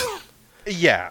I would say, and even still, then I think it's a really fun movie, but um, it still feels at the same time like the passion isn't quite there as much. Mm-hmm. Listen, he needs to get back on like the, the right foot. What, what is he doing nowadays? I don't know. He's one of those guys who like he's got like a bunch of things in development. I know he was gonna like he was supposed to make a musical with Michael Giacchino, which shout out does a great score. Oh, man. yeah, the music in here is great. The music I is completely great. Forgot, we forgot to talk about the score here. Yeah, fantastic. yeah, Giacchino rules. One of the best composers working today. Uh, For my money, like the Batman is one of the best comic book like superhero movie scores of the past decade, maybe. Like the score for that rules. He's he's great. I love him. His Doctor Strange theme is like one of the few memorable MCU scores. yeah, yeah. But by the way, uh, Brad Bird's next movie is Ray Gun, which is the movie he's been trying to make for a while, um, and he's finally getting to make it as a 2D animated feature with Skydance Animation under John So- Lasseter. yep, he's Ooh, with John uh-oh. Lasseter. Uh oh. Oh no. I still remember when that press release came out when he announced he was going to do it. It's like, I can't wait to work with a bunch of producers at Skydance and John. Brad. Come on, man. Yeah. Oof. But yeah, I don't know. So he's in a very precarious place. So we'll. uh I'll still at the same time. I'm still curious to see anything that dude does because, like you mentioned, even with this movie, which is so like lopsided and stuff, it's only because like I see so much of that greatness in this movie. It's trying to leap out. It's trying to like cohere, but it feels very compromised for maybe a number of reasons. Like there's a bit of Disney isms there, but there's also the factor of Lindelof has said as much that like he made the grave mistake of getting the first season of The Leftovers and this at the same time, developing both of them, and you can oh, tell it yeah. feels very stretched thin with this mm-hmm, one in mm-hmm. particular.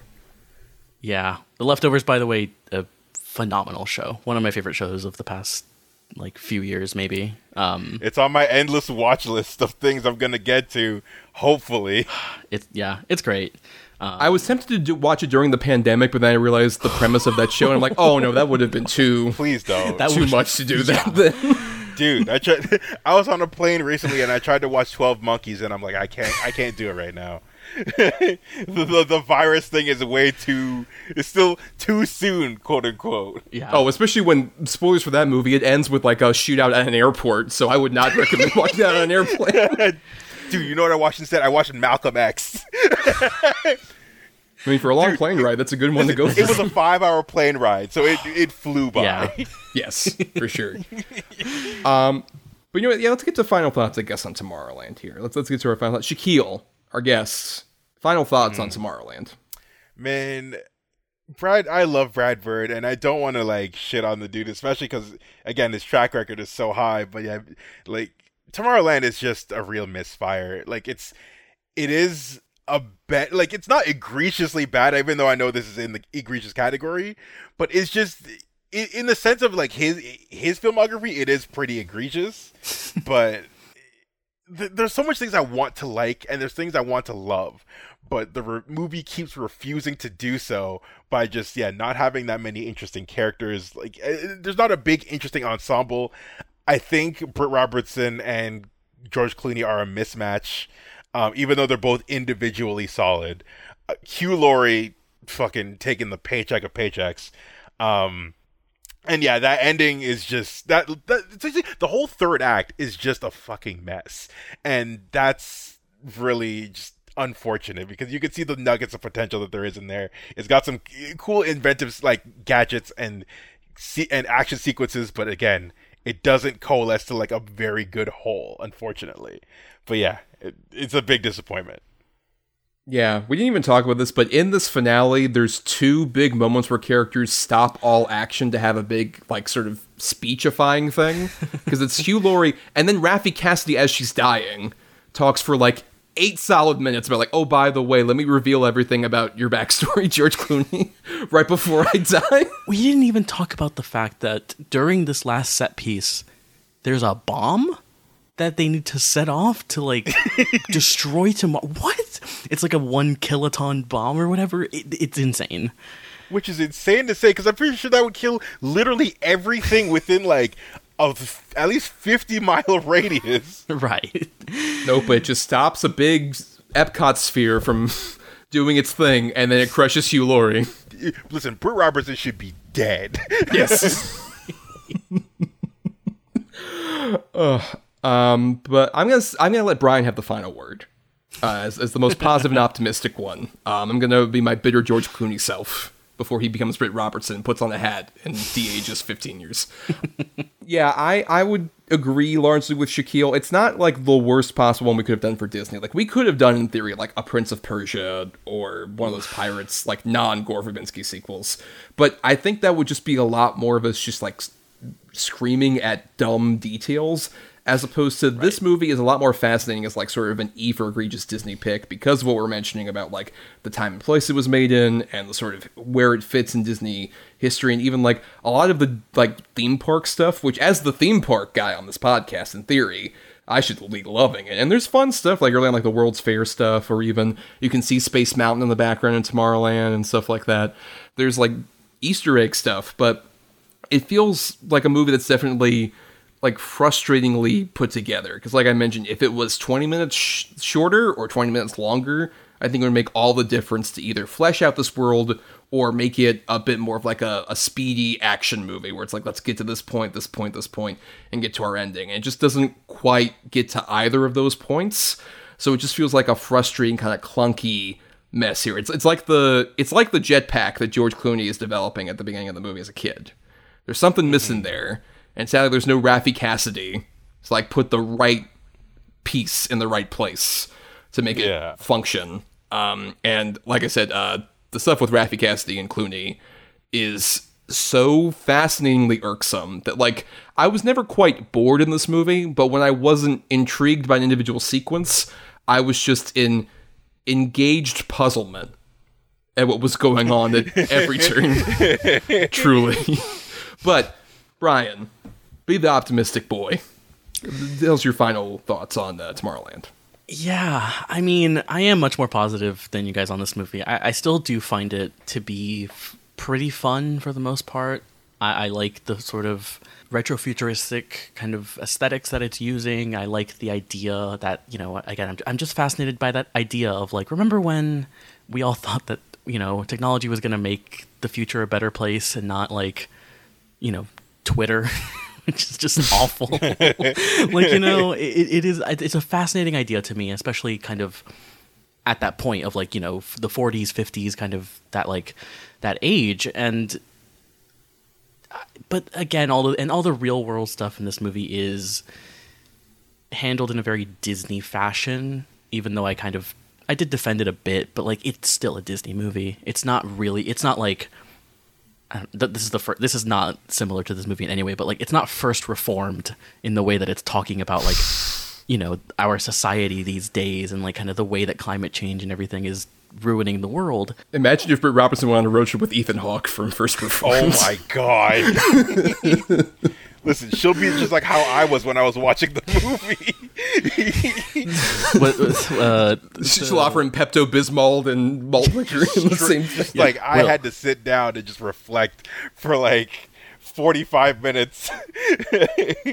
Like even Hugh Laurie would be bummed out after speaking to Ethan Hawke for a second. Just Jesus, man. instead of the like will god forgive us for what we've done to this will walt forgive us for what we've done to tomorrowland or something i don't know Um, By the way, a thing that was edited out of this movie, there was really going to be a lot more mention of like basically him being the fifth member of Plus Ultra, the secret society, Walt Disney, and Disney was very strongly like, let's not do that. Let's Yeah. let's not have that be a part of this. let's not have Walt be like, well, we should make Epcot now. We can still do it, guys. Man, if we get an Epcot movie, Uh, but sorry, Bryan, continue with your final thoughts. Oh yeah, I, I mean, uh, yeah. So I like a lot of the elements of this movie. I, I like a lot of the Brad Bird elements, like a lot of the gadget and sci-fi stuff. But yeah, it, it feels like you guys have been saying, like it it just doesn't come together. It, feels like something's missing, and like like you, Shakyl, I really want to love this movie. Like I really want to like love it. I want and like like like you, Thomas. I was hoping to come here be like, this movie is actually a masterpiece, and you we need to reclaim it and all this stuff. But I I think it's good, and I think it's very weird and interesting, and I especially find it interesting because this is kind of like we mentioned, like the last really of them doing this kind of thing. Like you know they don't really do a lot of this kind of stuff anymore. I- I'm trying to think of like the last thing that was like this even. Uh, when when they do have they have to sneak it into like another thing. Like I would argue Guardians of the Galaxy Volume 2 has a lot of similarities to this movie, but the difference is they just make it like actually cohere to like a Marvel sort of formula, but also make it consistently weird and engaging and colorful. As opposed to having Drax and Mantis like in a car. Go to, like to Ego's planet. Yeah. Yeah. And, and but that, yeah, so I find a lot of that stuff like it, it doesn't work a lot of it, especially in that third act, which I think like as much as I kind of am intrigued by its ideas, I think it does grind the movie to a halt. Where anyone who was like excited to see Tomorrowland when you get to that sequence, it's like, what the what ha- what the hell is this? This is like not what I was expecting. Where's the wonder and the excitement and all of this stuff and like but I, I don't know. I find it interesting as like again the last vestige of like Disney making hundred fifty million dollar movies that are like vaguely tied to IP they own, right? Like this is again like you mentioned this earlier, Thomas. Like it's not really about Tomorrowland. It's just kind of loosely based off of that, which I like. I, I find that interesting, but um. Yeah, it's a bit of an odd one in Brad Bird's career as well, and um, I don't know. I'd be curious to see him return to live action, but um, I, I- yeah, I, I'm curious to see whatever he does. But it, it yeah, a weird, weird movie. Yeah, I mean, given how the, we didn't mention this, but on that 190 million dollar budget, made 209 million yeah, internationally, it was like a worldwide. big flop. It was a Massive big flop. flop. yeah. Yeah, I don't know if Brad will get another chance to sadly do a live action movie, but who knows what the future will hold for him. Boo. well, Thank you, Shakyl. I have to deal with this all week. yes, to deal with these jokes all the time. Uh, but after that rapturous applause, let's get to our weekly segment, Between the Lines.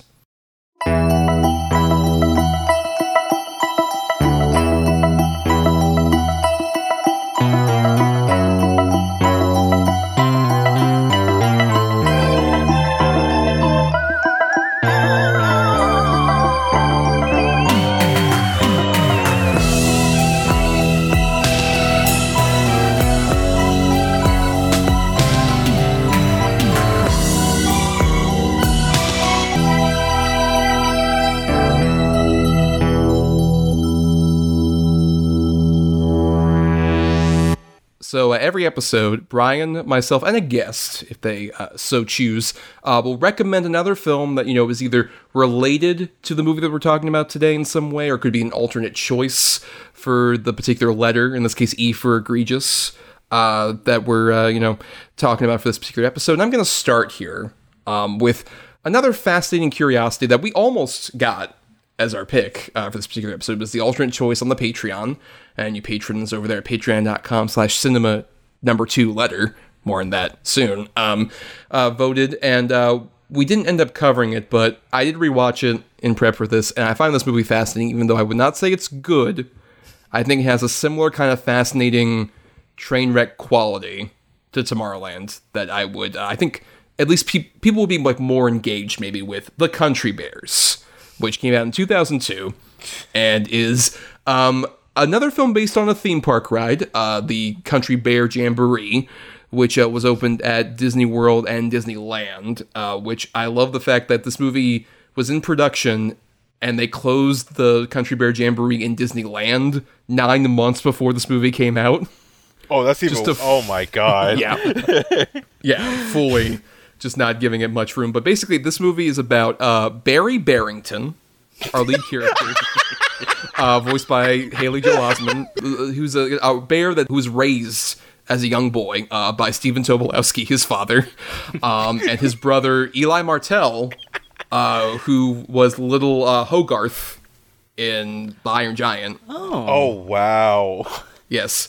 Um, and Barry is like raised to believe that he's like, you know, you're like a normal kid, even though he's like getting old, like, you know, he's getting to like, you know, 10 or 12 years old. And he's like, I don't know, I look different than everybody, dad. I'm like hairy.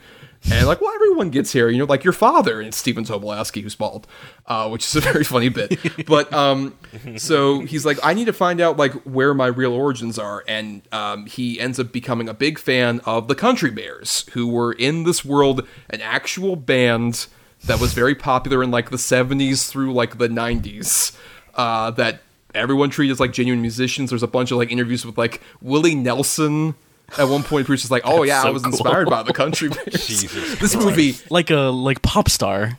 yeah kind of um but uh so he barry decides like i'm gonna go to country bear hall where the country bears used to perform. And the thing is when he gets there he sees it like oh no it's gonna be torn down by uh, this evil land developer who wants to buy Country Bear Hall and demolish it, uh, played by Christopher Walken, Oh our my villain, God. Yep. who wants to destroy Country Bear Hall, and Country they have to get together. Hall. Yes, That's my best yes, it's a Walken, lot of all that. I got. Oh no, Country Bear Hall has been crushed. Um, it's a lot of that, and so Barry's like, "Oh no, we have to get like the money together so we can save Country Bear Hall, and the only way we can do that is to have a benefit concert." But the thing is, the Country Bears have been broken up for like a decade at this point, so he has to get the band back together, and he goes on a cross country trip to get all the the great bears back together. You know, you got Ted Bedderhead, you got uh, Trixie St. Clair, Big Al. These are all, by the way, real names of the Country Bear animatronics. Oh Jesus Christ. Zeb Zuber as well, uh, everyone's favorite. Um, but but yeah, so it, it feels weirdly like it's kind of like a mashup of like the Blues Brothers and Almost Famous, um, and it's literally like him going on this odyssey to get all these bears together while we run into a lot of different celebrity cameos. I want to read some of these cameos because you got Elton John, Queen Latifah. Willie Nelson, I mentioned earlier. Uh, The voices of Bonnie Raitt and Don Henley singing as these bears. And they also appear as cameos as themselves. Um, yes. Uh, Xzibit. Yep. Wyclef Jean. oh, oh my God. and then you got them, but then at the same time, you also have like a bunch of other people who like are only recognizable to people at that particular time. Like you've got Okay. Okay. Krystal, who sang the main theme song to The Princess Diaries, and Oh and Jennifer God. Paige, who sang that song "Crush," like the "It's Crush. just." A Oh my crush." God. that girl, yeah, dun. Oh my God. the one hit wonder who was also like put on the same pedestal as like Elton John. You're just like, oh my god, it's crazy. It's crazy.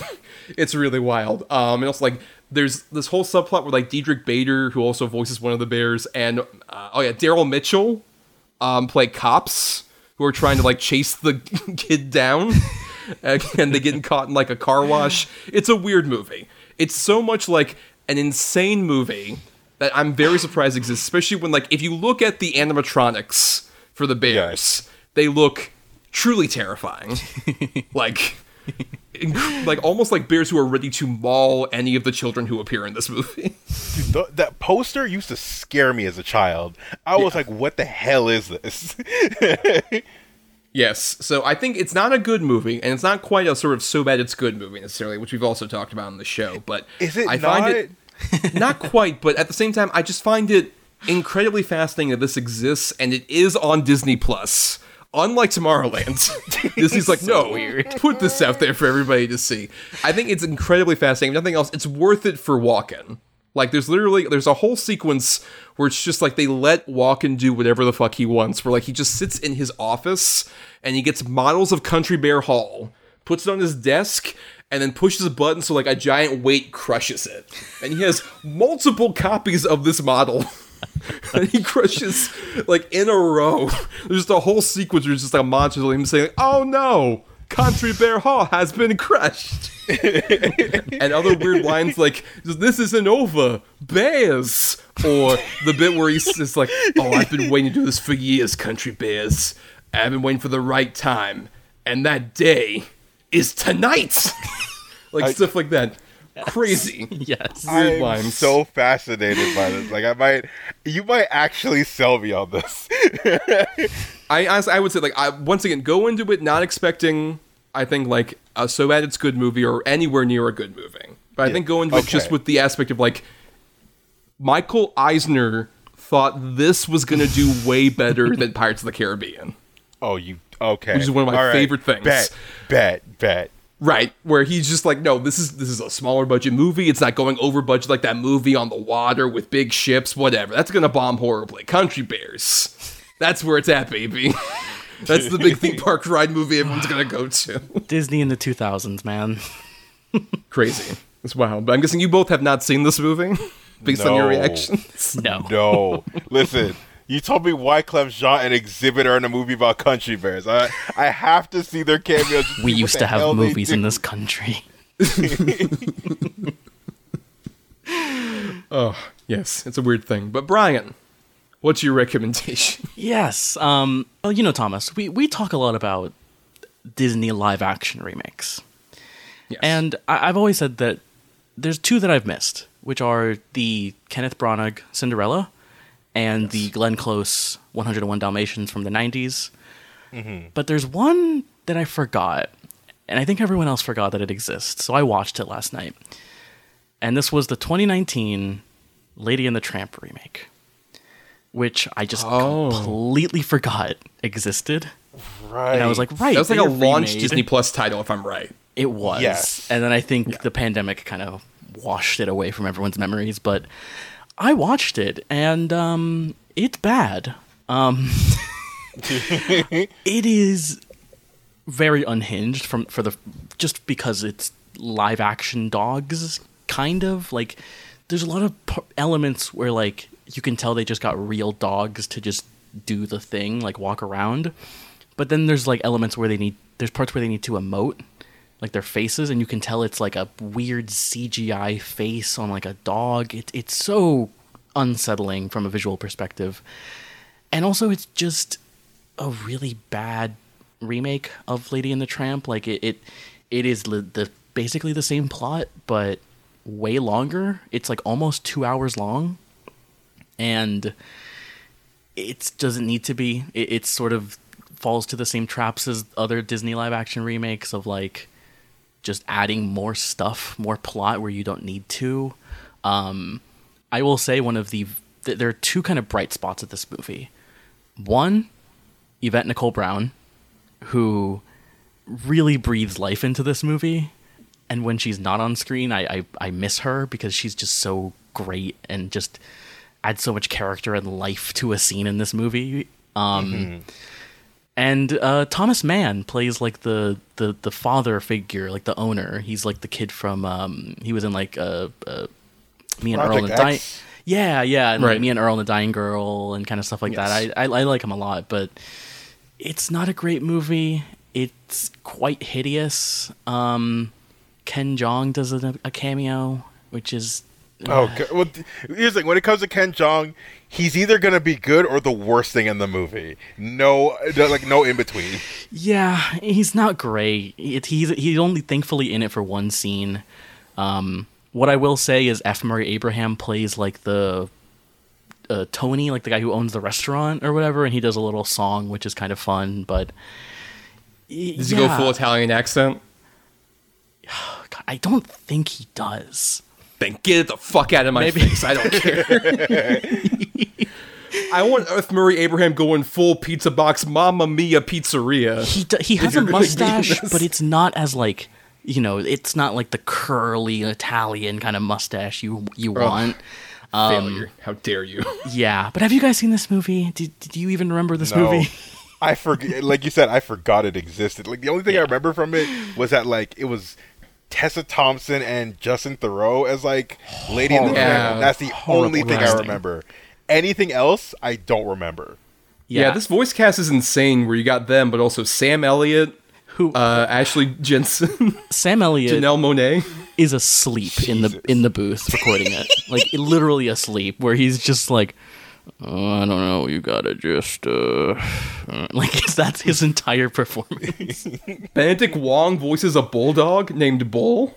Oh my Yep. god! Benedict Wong. I- Once again, Benedict Wong being underused and improperly used. yeah, Yeah, and, I- and I'm curious. I'm guessing they don't go with the cats like previously. well, Oh, the They Siamese do. cats.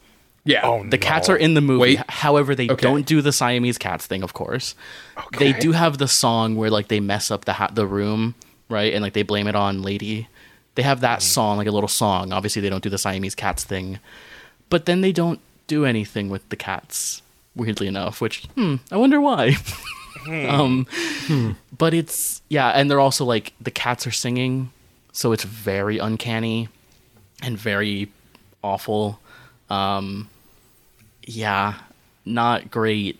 Um, which and and is unfortunate because it's it's directed by Charlie Bean, who I, I was looking up. He worked as like a, a storyboard artist for like Samurai Jack, which I love. One of my I adore that show, and he also directed like the Lego Ninjago movie, which I didn't see, but I heard was pretty good actually. But yeah, I, it's not great. It's just another case of these live action remakes not needing to exist, and it makes no sense why you would do this one. I, mean, like, why the Talking Dogs one? I don't know. It, it makes no sense to me. um, Well, especially like in a modern world where like obviously we don't want to like have any kind of trouble with like animals on set at this point. Right. So like their decision is to just make I guess mostly CG dogs, but there are real dogs. you can like kind of tell that they're real dogs a little bit, like when they're just walking like around and stuff. But like anytime they're talking or together, they do the spaghetti scene. It's very weird. Um, anytime they're doing that, it's very. It, it just looks really weird and ugly. And also, oh, I I forgot to mention that this movie is co-written by Andrew. Buj- I don't know how to say his last name. Bujalski. Bujalski, who made um, "Support the Girls," which is a phenomenal. Oh, what? Damn. yes who uh, yeah he he co-wrote this movie and um i don't see any of his you know i I love him no disrespect to him but i don't see any of his like style in this They're- i mean the leads are just really mismatched and have no chemistry together and like i 100% think that every person who did like the voice for this they were not in the same room together when they did this. Like this is pre-pandemic, so they could have, but there's no way any of these people are in the same room. And it it's just But does it feel like they're in like their bathroom specifically recording lines? yes, it feels like I mean Sam Elliott especially. He's like in bed with his like night, you know, he's got the cat just like recording. he's reading a western novel while he's also recording the lines. yeah. Um yeah, a bad movie and also just a movie that everyone's forgotten about because they dumped it onto onto Disney Plus, which is like kind of unfortunate, by the way, because like I, I imagine if you're one of these actors, like it, it would have been interesting maybe to have the like, oh, this is going to come out in theaters, but in, instead it gets dumped on Disney Plus, and uh, and no one really remembers it. Um, Yep. yeah, so that's my that's my pick. Well, Shakyl, I'm curious, what's your pick? All the so my pick. So I know you. Well, yeah, when you had mentioned like you could recommend a thing that's kind of similar in theme, uh, and maybe something like a good version of that. So I was taking a look at it like almost pretty literally. So I was looking at Tomorrowland, a big, expensive sci-fi adventure with a retro futuristic aesthetic that they bet big on and it bombed horribly. If you want the good version of that, watch Treasure Planet. Treasure Planet. Treasure Planet is maybe my second favorite Disney animated movie. Like it's it's top two. That and Lion King essentially jump neck and neck with each other. Like it depends on the day. I might say the other one or the other. But Treasure Planet is absolutely like a fucking masterpiece. Um, just yeah, adapting Treasure Island into this sci-fi aesthetic.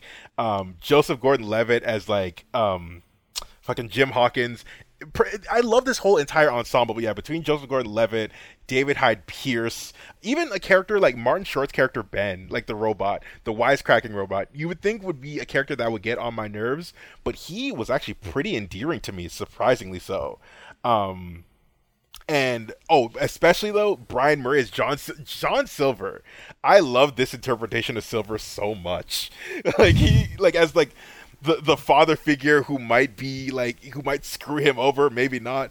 I love it. I love the soundtrack. I love just everything about this movie was just so perfectly done. The problem was the timing of it was it was just released at the wrong time because it, I think it came out like either a week before or after Harry Potter started. So it was already just bound to be swept under like the fucking ashes of that movie. um it's it still feels fairly underrated. Like I know people it has a cult following now, but it still feels very underrated in the grand uh, like scheme of Disney animated flicks. Like Atlantis gets more attention than Treasure Planet does nowadays. And I like Atlantis, but it's still no Treasure Planet to me. At the very least, Atlantis has like a direct to video sequel. This doesn't. All it had was like everything it got at launch. So it got like a video game that no one remembers. It got toys. Again, no one remembers. Treasure Planet to me is just masterful all around. I fucking adore this movie. Yeah, and honestly, I didn't see it in theaters, even though I was kind of like the exact age group they were aiming for. Because like, like all of the marketing was so e- emphasizing on like he has a hoverboard that he rides around like a And skateboard. it's so sick. It's so it is. sick. It absolutely is. Right, right. But at the time, I even remember feeling like, oh, they're it feels like they're kind of trying to pander to me, and I'm too smart for this. I'm like ten. I get what you're doing, Disney. This isn't working for me. And I didn't see it until like several years later. And uh, yeah, I think it's very underrated. I think especially, I think it kind of got caught up in the fact that because it was such a big bomb, it was kind of seen as like one of the movies that helped destroy 2D animation um, Yes. at the time, which to be fair, I think is more just like what was going on at that particular time. But between like that and like Home on the Range, like they were like not giving a lot to those 2D animated movies at that particular time. I- I think kind of got a bad rap for that uh, because I think it is a solid adaptation of Treasure Island, and I do agree with you. I like a lot of the characters, particularly uh, Emma Thompson, who plays like the captain, who's like Yeah, this weird kind of like cat creature wonderfully designed and i think like a lot of it's a great blend also of like 2d and cg in that rare like time period like you're talking about with like atlantis or even iron giant has a bit of that too where it's like i miss that kind of like Yeah. 2d matched with like a sort of 2d aesthetically similar cg that i think i would have loved to have seen more of those kind of movies especially like this one i would i would agree very underrated i think in the disney canon Absolutely. And like I ah, God that yeah, that I mean that last point you made about like the CGI, the C like early CG is really interesting. Like it, it it reminds me of just like like playing old video games from like the PS2, PS1 era, like that sort of like Right. novelty factor of just how like, you know, there is a, a real like beauty to that um done properly obviously and like yeah, this was kind of like so I a few years ago like watched all 60 whatever eh, Disney animated movies in a row. And this was the one that yeah, I know it took me like 3 months, but uh um this was the one where I, I remember when this came out, I was very young, but I remember seeing like trailers for it. I think I like got toys from it from like Burger King or McDonald's or something, even though I hadn't like seen the movie. But um, watching it years later, I was like really blown away by it. Like I, I was like, wow. I, I had always thought of it as like a, a misfire for Disney, and like, oh, it's not. It's it's a weird kind of like whatever. We don't really talk about that movie that much. It's weird. It's not that good. But I, yeah, I thought it was great. I kind of already want to rewatch it like just us talking about it right now. I want to watch Yeah. that movie. And like you're right, Thomas. It is kind of during this time of like in the 2000s where Disney is making some like real garbage, like Home on the Range and like Dinosaur and stuff like that. But this comes in like that period of like Emperor's New Groove, Atlantis, Lilo and Stitch, and then Treasure Planet. It's like I personally, I'm more of a fan of the post Renaissance era than I am of the actual Renaissance era. So yeah, like Emperor New. Groove and Lilo and Stitch. Yeah. But again, they're taking wild swings. right exactly and and like treasure planet is that for me where like i remember watching it like when i did a couple years ago like being like this is so weird and not like any of this the renaissance stuff that they've made before it feels so like it feels kind of new and it feels like it is kind of a real like 21st century like you know disney trying to make something in the 21st century um so yeah i also love treasure planet i want to watch treasure planet and like soon now also, also, I want to shout out because I'm I'm normally not a fan of this band, but the Goo Goo Dolls "I'm Still Here" is such a badass song. That's true. Yeah, the moment Goo Goo Dolls played when I saw this, I'm like, oh fuck, this is so early 2000s. Um, dude, I'm like, put me on that boat. I want to just sail the stars. Uh, for sure. But all right, let's uh, let's repeat the titles for everybody out there in case uh, you know they want to add them to their watch list or have any kind of curiosity. Uh, my pick was the 2002 very fascinating Disney film The Country Bears. Uh, yes, my mine was the 2019 Lady and the Tramp remake. and mine was the also 2002, the incredibly underrated Treasure Planet. And uh, on that note, we're going to start getting to our end here, but uh, you know, we got to thank some people before we get to the very end. We got to thank people like Burial Grid for our intro music and all of our music on the show. Uh, purchase his music at burialgrid.com. Thanks to Michelle Kyle for our artwork. Find her at MishKyle96 uh, uh, on Twitter. And uh, thank you to our Patreon supporters, patreon.com slash cinema number two letter, where for just $1 a month, you get to, you know, have access to bonus stuff that we record and also vote for individual movies that we cover, like at least one of them per season, like this one. You all chose Tomorrowland, so thank you all patrons for doing that. And uh, some of the bonus audio that you'll be uh, hearing in the future, um, we would have recently recorded some stuff about, uh, you know, like some big releases in November. We're going to be doing that again in December, like a big review roundup thing where we talk about some of the big Oscar movies. And uh, also, you'll be able to hear um, our top 10 Disney songs. That's our big bonus one. Uh, So, from any kind of Disney product that's including the theme parks, TV shows, the movies, top 10 songs, uh, which we'll be very curious to record. And uh, yeah, all of that for just the $1 a month. Um, and of course, we got to thank our buddy Shakyl. Thank you so much for being on the show, Shakyl. Yes, really Oh, thank you. appreciate it. Listen, thank you for inviting me. Like this was a lot of fun. I always love recording with you, Thomas. Bryan, dude, it, it's been so much fun talking to you too, man. Oh, thank you. You too. It was it's so nice to meet you, and also y- you mentioning Treasure Planet as your pick really just like you gained so much respect for me with that. we listen. We out here. Listen, we are now. Listen, we're square for the Prometheus thing from earlier. We're good. I love it when an arc can happen in a podcast about, especially a movie that doesn't have a lot of arcs in it. But um, Shakyl, please promote yourself. Please uh, plug. Where, where can people find you on the internet? Yeah, you can find me pretty much every social media at Shaq Excellence, S H A K Excellence. So yeah, Twitter, Instagram, TikTok. Um, you can find my writing over at cgmagonline.com where I review uh, a lot of movies, uh, usually like yeah, whatever's the big new releases and stuff like that. Um, even though the podcast is on hiatus, my podcast sequels, I will always plug it because it's one of my favorite things I've ever done. With a, a podcast where we talk about direct-to-video sequels to movies, that's S E E Q U E L S. So you can find that anywhere podcasts or You can listen to podcasts. Including so you did a couple of Disney direct-to-video sequels. We have. right? We've Right? done like the. We've done the Little Mermaid two. We've done Mulan two. We've done um, George of the Jungle two. Um, I feel like there's there's been a we've done a sizable amount of like Disney stuff. Yes. Uh, so if you're all curious, uh, those were some fun eps. Great podcast. Dude, Can't yeah, wait. they're- Whenever they're it comes so back, I'm listening. Yes, I know. I know. listen. Our lives are all so busy now, dude. Yes. right. But um, for more of us and our rinky dink operation that's still going on, uh, you can find us uh, at cinema number two letter on various platforms like Instagram or Facebook or whatever we're calling Twitter these days. Uh, whatever We're letter still the alphabet we Twitter. changed to. Don't call it no X. Yeah, we ain't calling still no X. Twitter. Still Twitter. it's the dying day. It's Twitter. Uh, we're at cinema number two letter on all those places. You can find me on Twitter or Letterboxd at not the who's Tommy. And I also do some writing at uh, marianithomas.wordpress.com and at film-cred.com. Yeah, and you can find me on on Twitter as well. Still sometimes at uh, b r y a n d r a d e and the number three, uh, or you can follow me on Letterboxd where I'm much more active, watching a bunch of movies and uh, making a bunch of lists. So follow me on there. And uh, for more of our audio stuff, please uh, subscribe to us on Apple Podcasts or wherever you get your podcasts out there, whatever platform. Uh, if you're listening on Talk Film Society, you want to listen to all the other great shows, including sequels, another Talk Film Society show.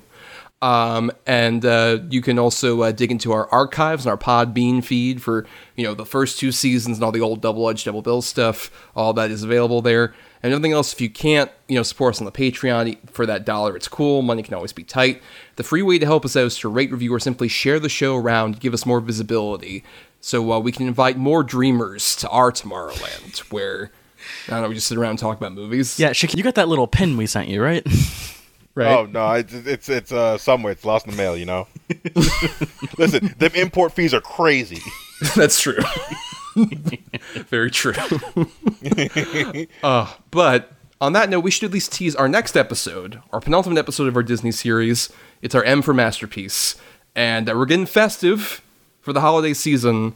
Our big holiday episode, we are covering The Muppet Christmas Carol. Which, that's Hell right. Yes, Yeah. I don't, we never talked about Muppets that much, Shakyl. I don't know. You, you dig the Muppets? I love the Muppet. Like the Muppets are like one of those things where I can't exactly be objective about because I love them too mm-hmm. much. Like even if they're bad, they're still pretty good. Right. Yes, for sure. And Muppet Christmas Carol, a very interesting one to talk about, especially because I, in my Muppet loving ways, have converted Bryan to at least watch the first three yeah. movies. Hell yes. And now I- you're uh, diving into Wait, Christmas wait, Carol. Hold you on. You, wait, wait, wait, wait, wait, wait. Were you a Muppet hater? Well, uh, no, no, no, no, nowhere near Muppet Hater. But I, I had Okay. never seen like the movies. I had like, I've probably seen the show, but like I, I, I more grew up with them as like the kind of um, they're an American institution, like the Looney Tunes. Gotcha. Right? Like you know, that's fair. Yeah. right. Yeah. but I, I've now seen yeah the first three movies, and I, I love them. Love the Muppets. I cannot wait to talk about the Muppets next week. Yeah, and especially because you have not seen Christmas Carol yet. Yeah, that's the the next one in my like lineup, and it's very convenient that we're we're doing that one. So Right, because you were watching these in like the summer, and you're like, I'm not going to watch Christmas Carol in like June. Right. Yeah. It was. It felt very weird to watch that one, but uh, yeah, it'll be interesting. Yes. But we'll be talking all about that next time. And until then, everybody, uh, just hold on for the future, I guess. I don't know, or just sit in your fucking abandoned Tomorrowland and bitterly snipe at people when they try and tell you they love Mad Max Fury Road. Like, how dare you? Stop it! Listen, Damon Lindelof, I'm coming for you. And I'll About prote- scrap. I'll protect him like the Secret Service.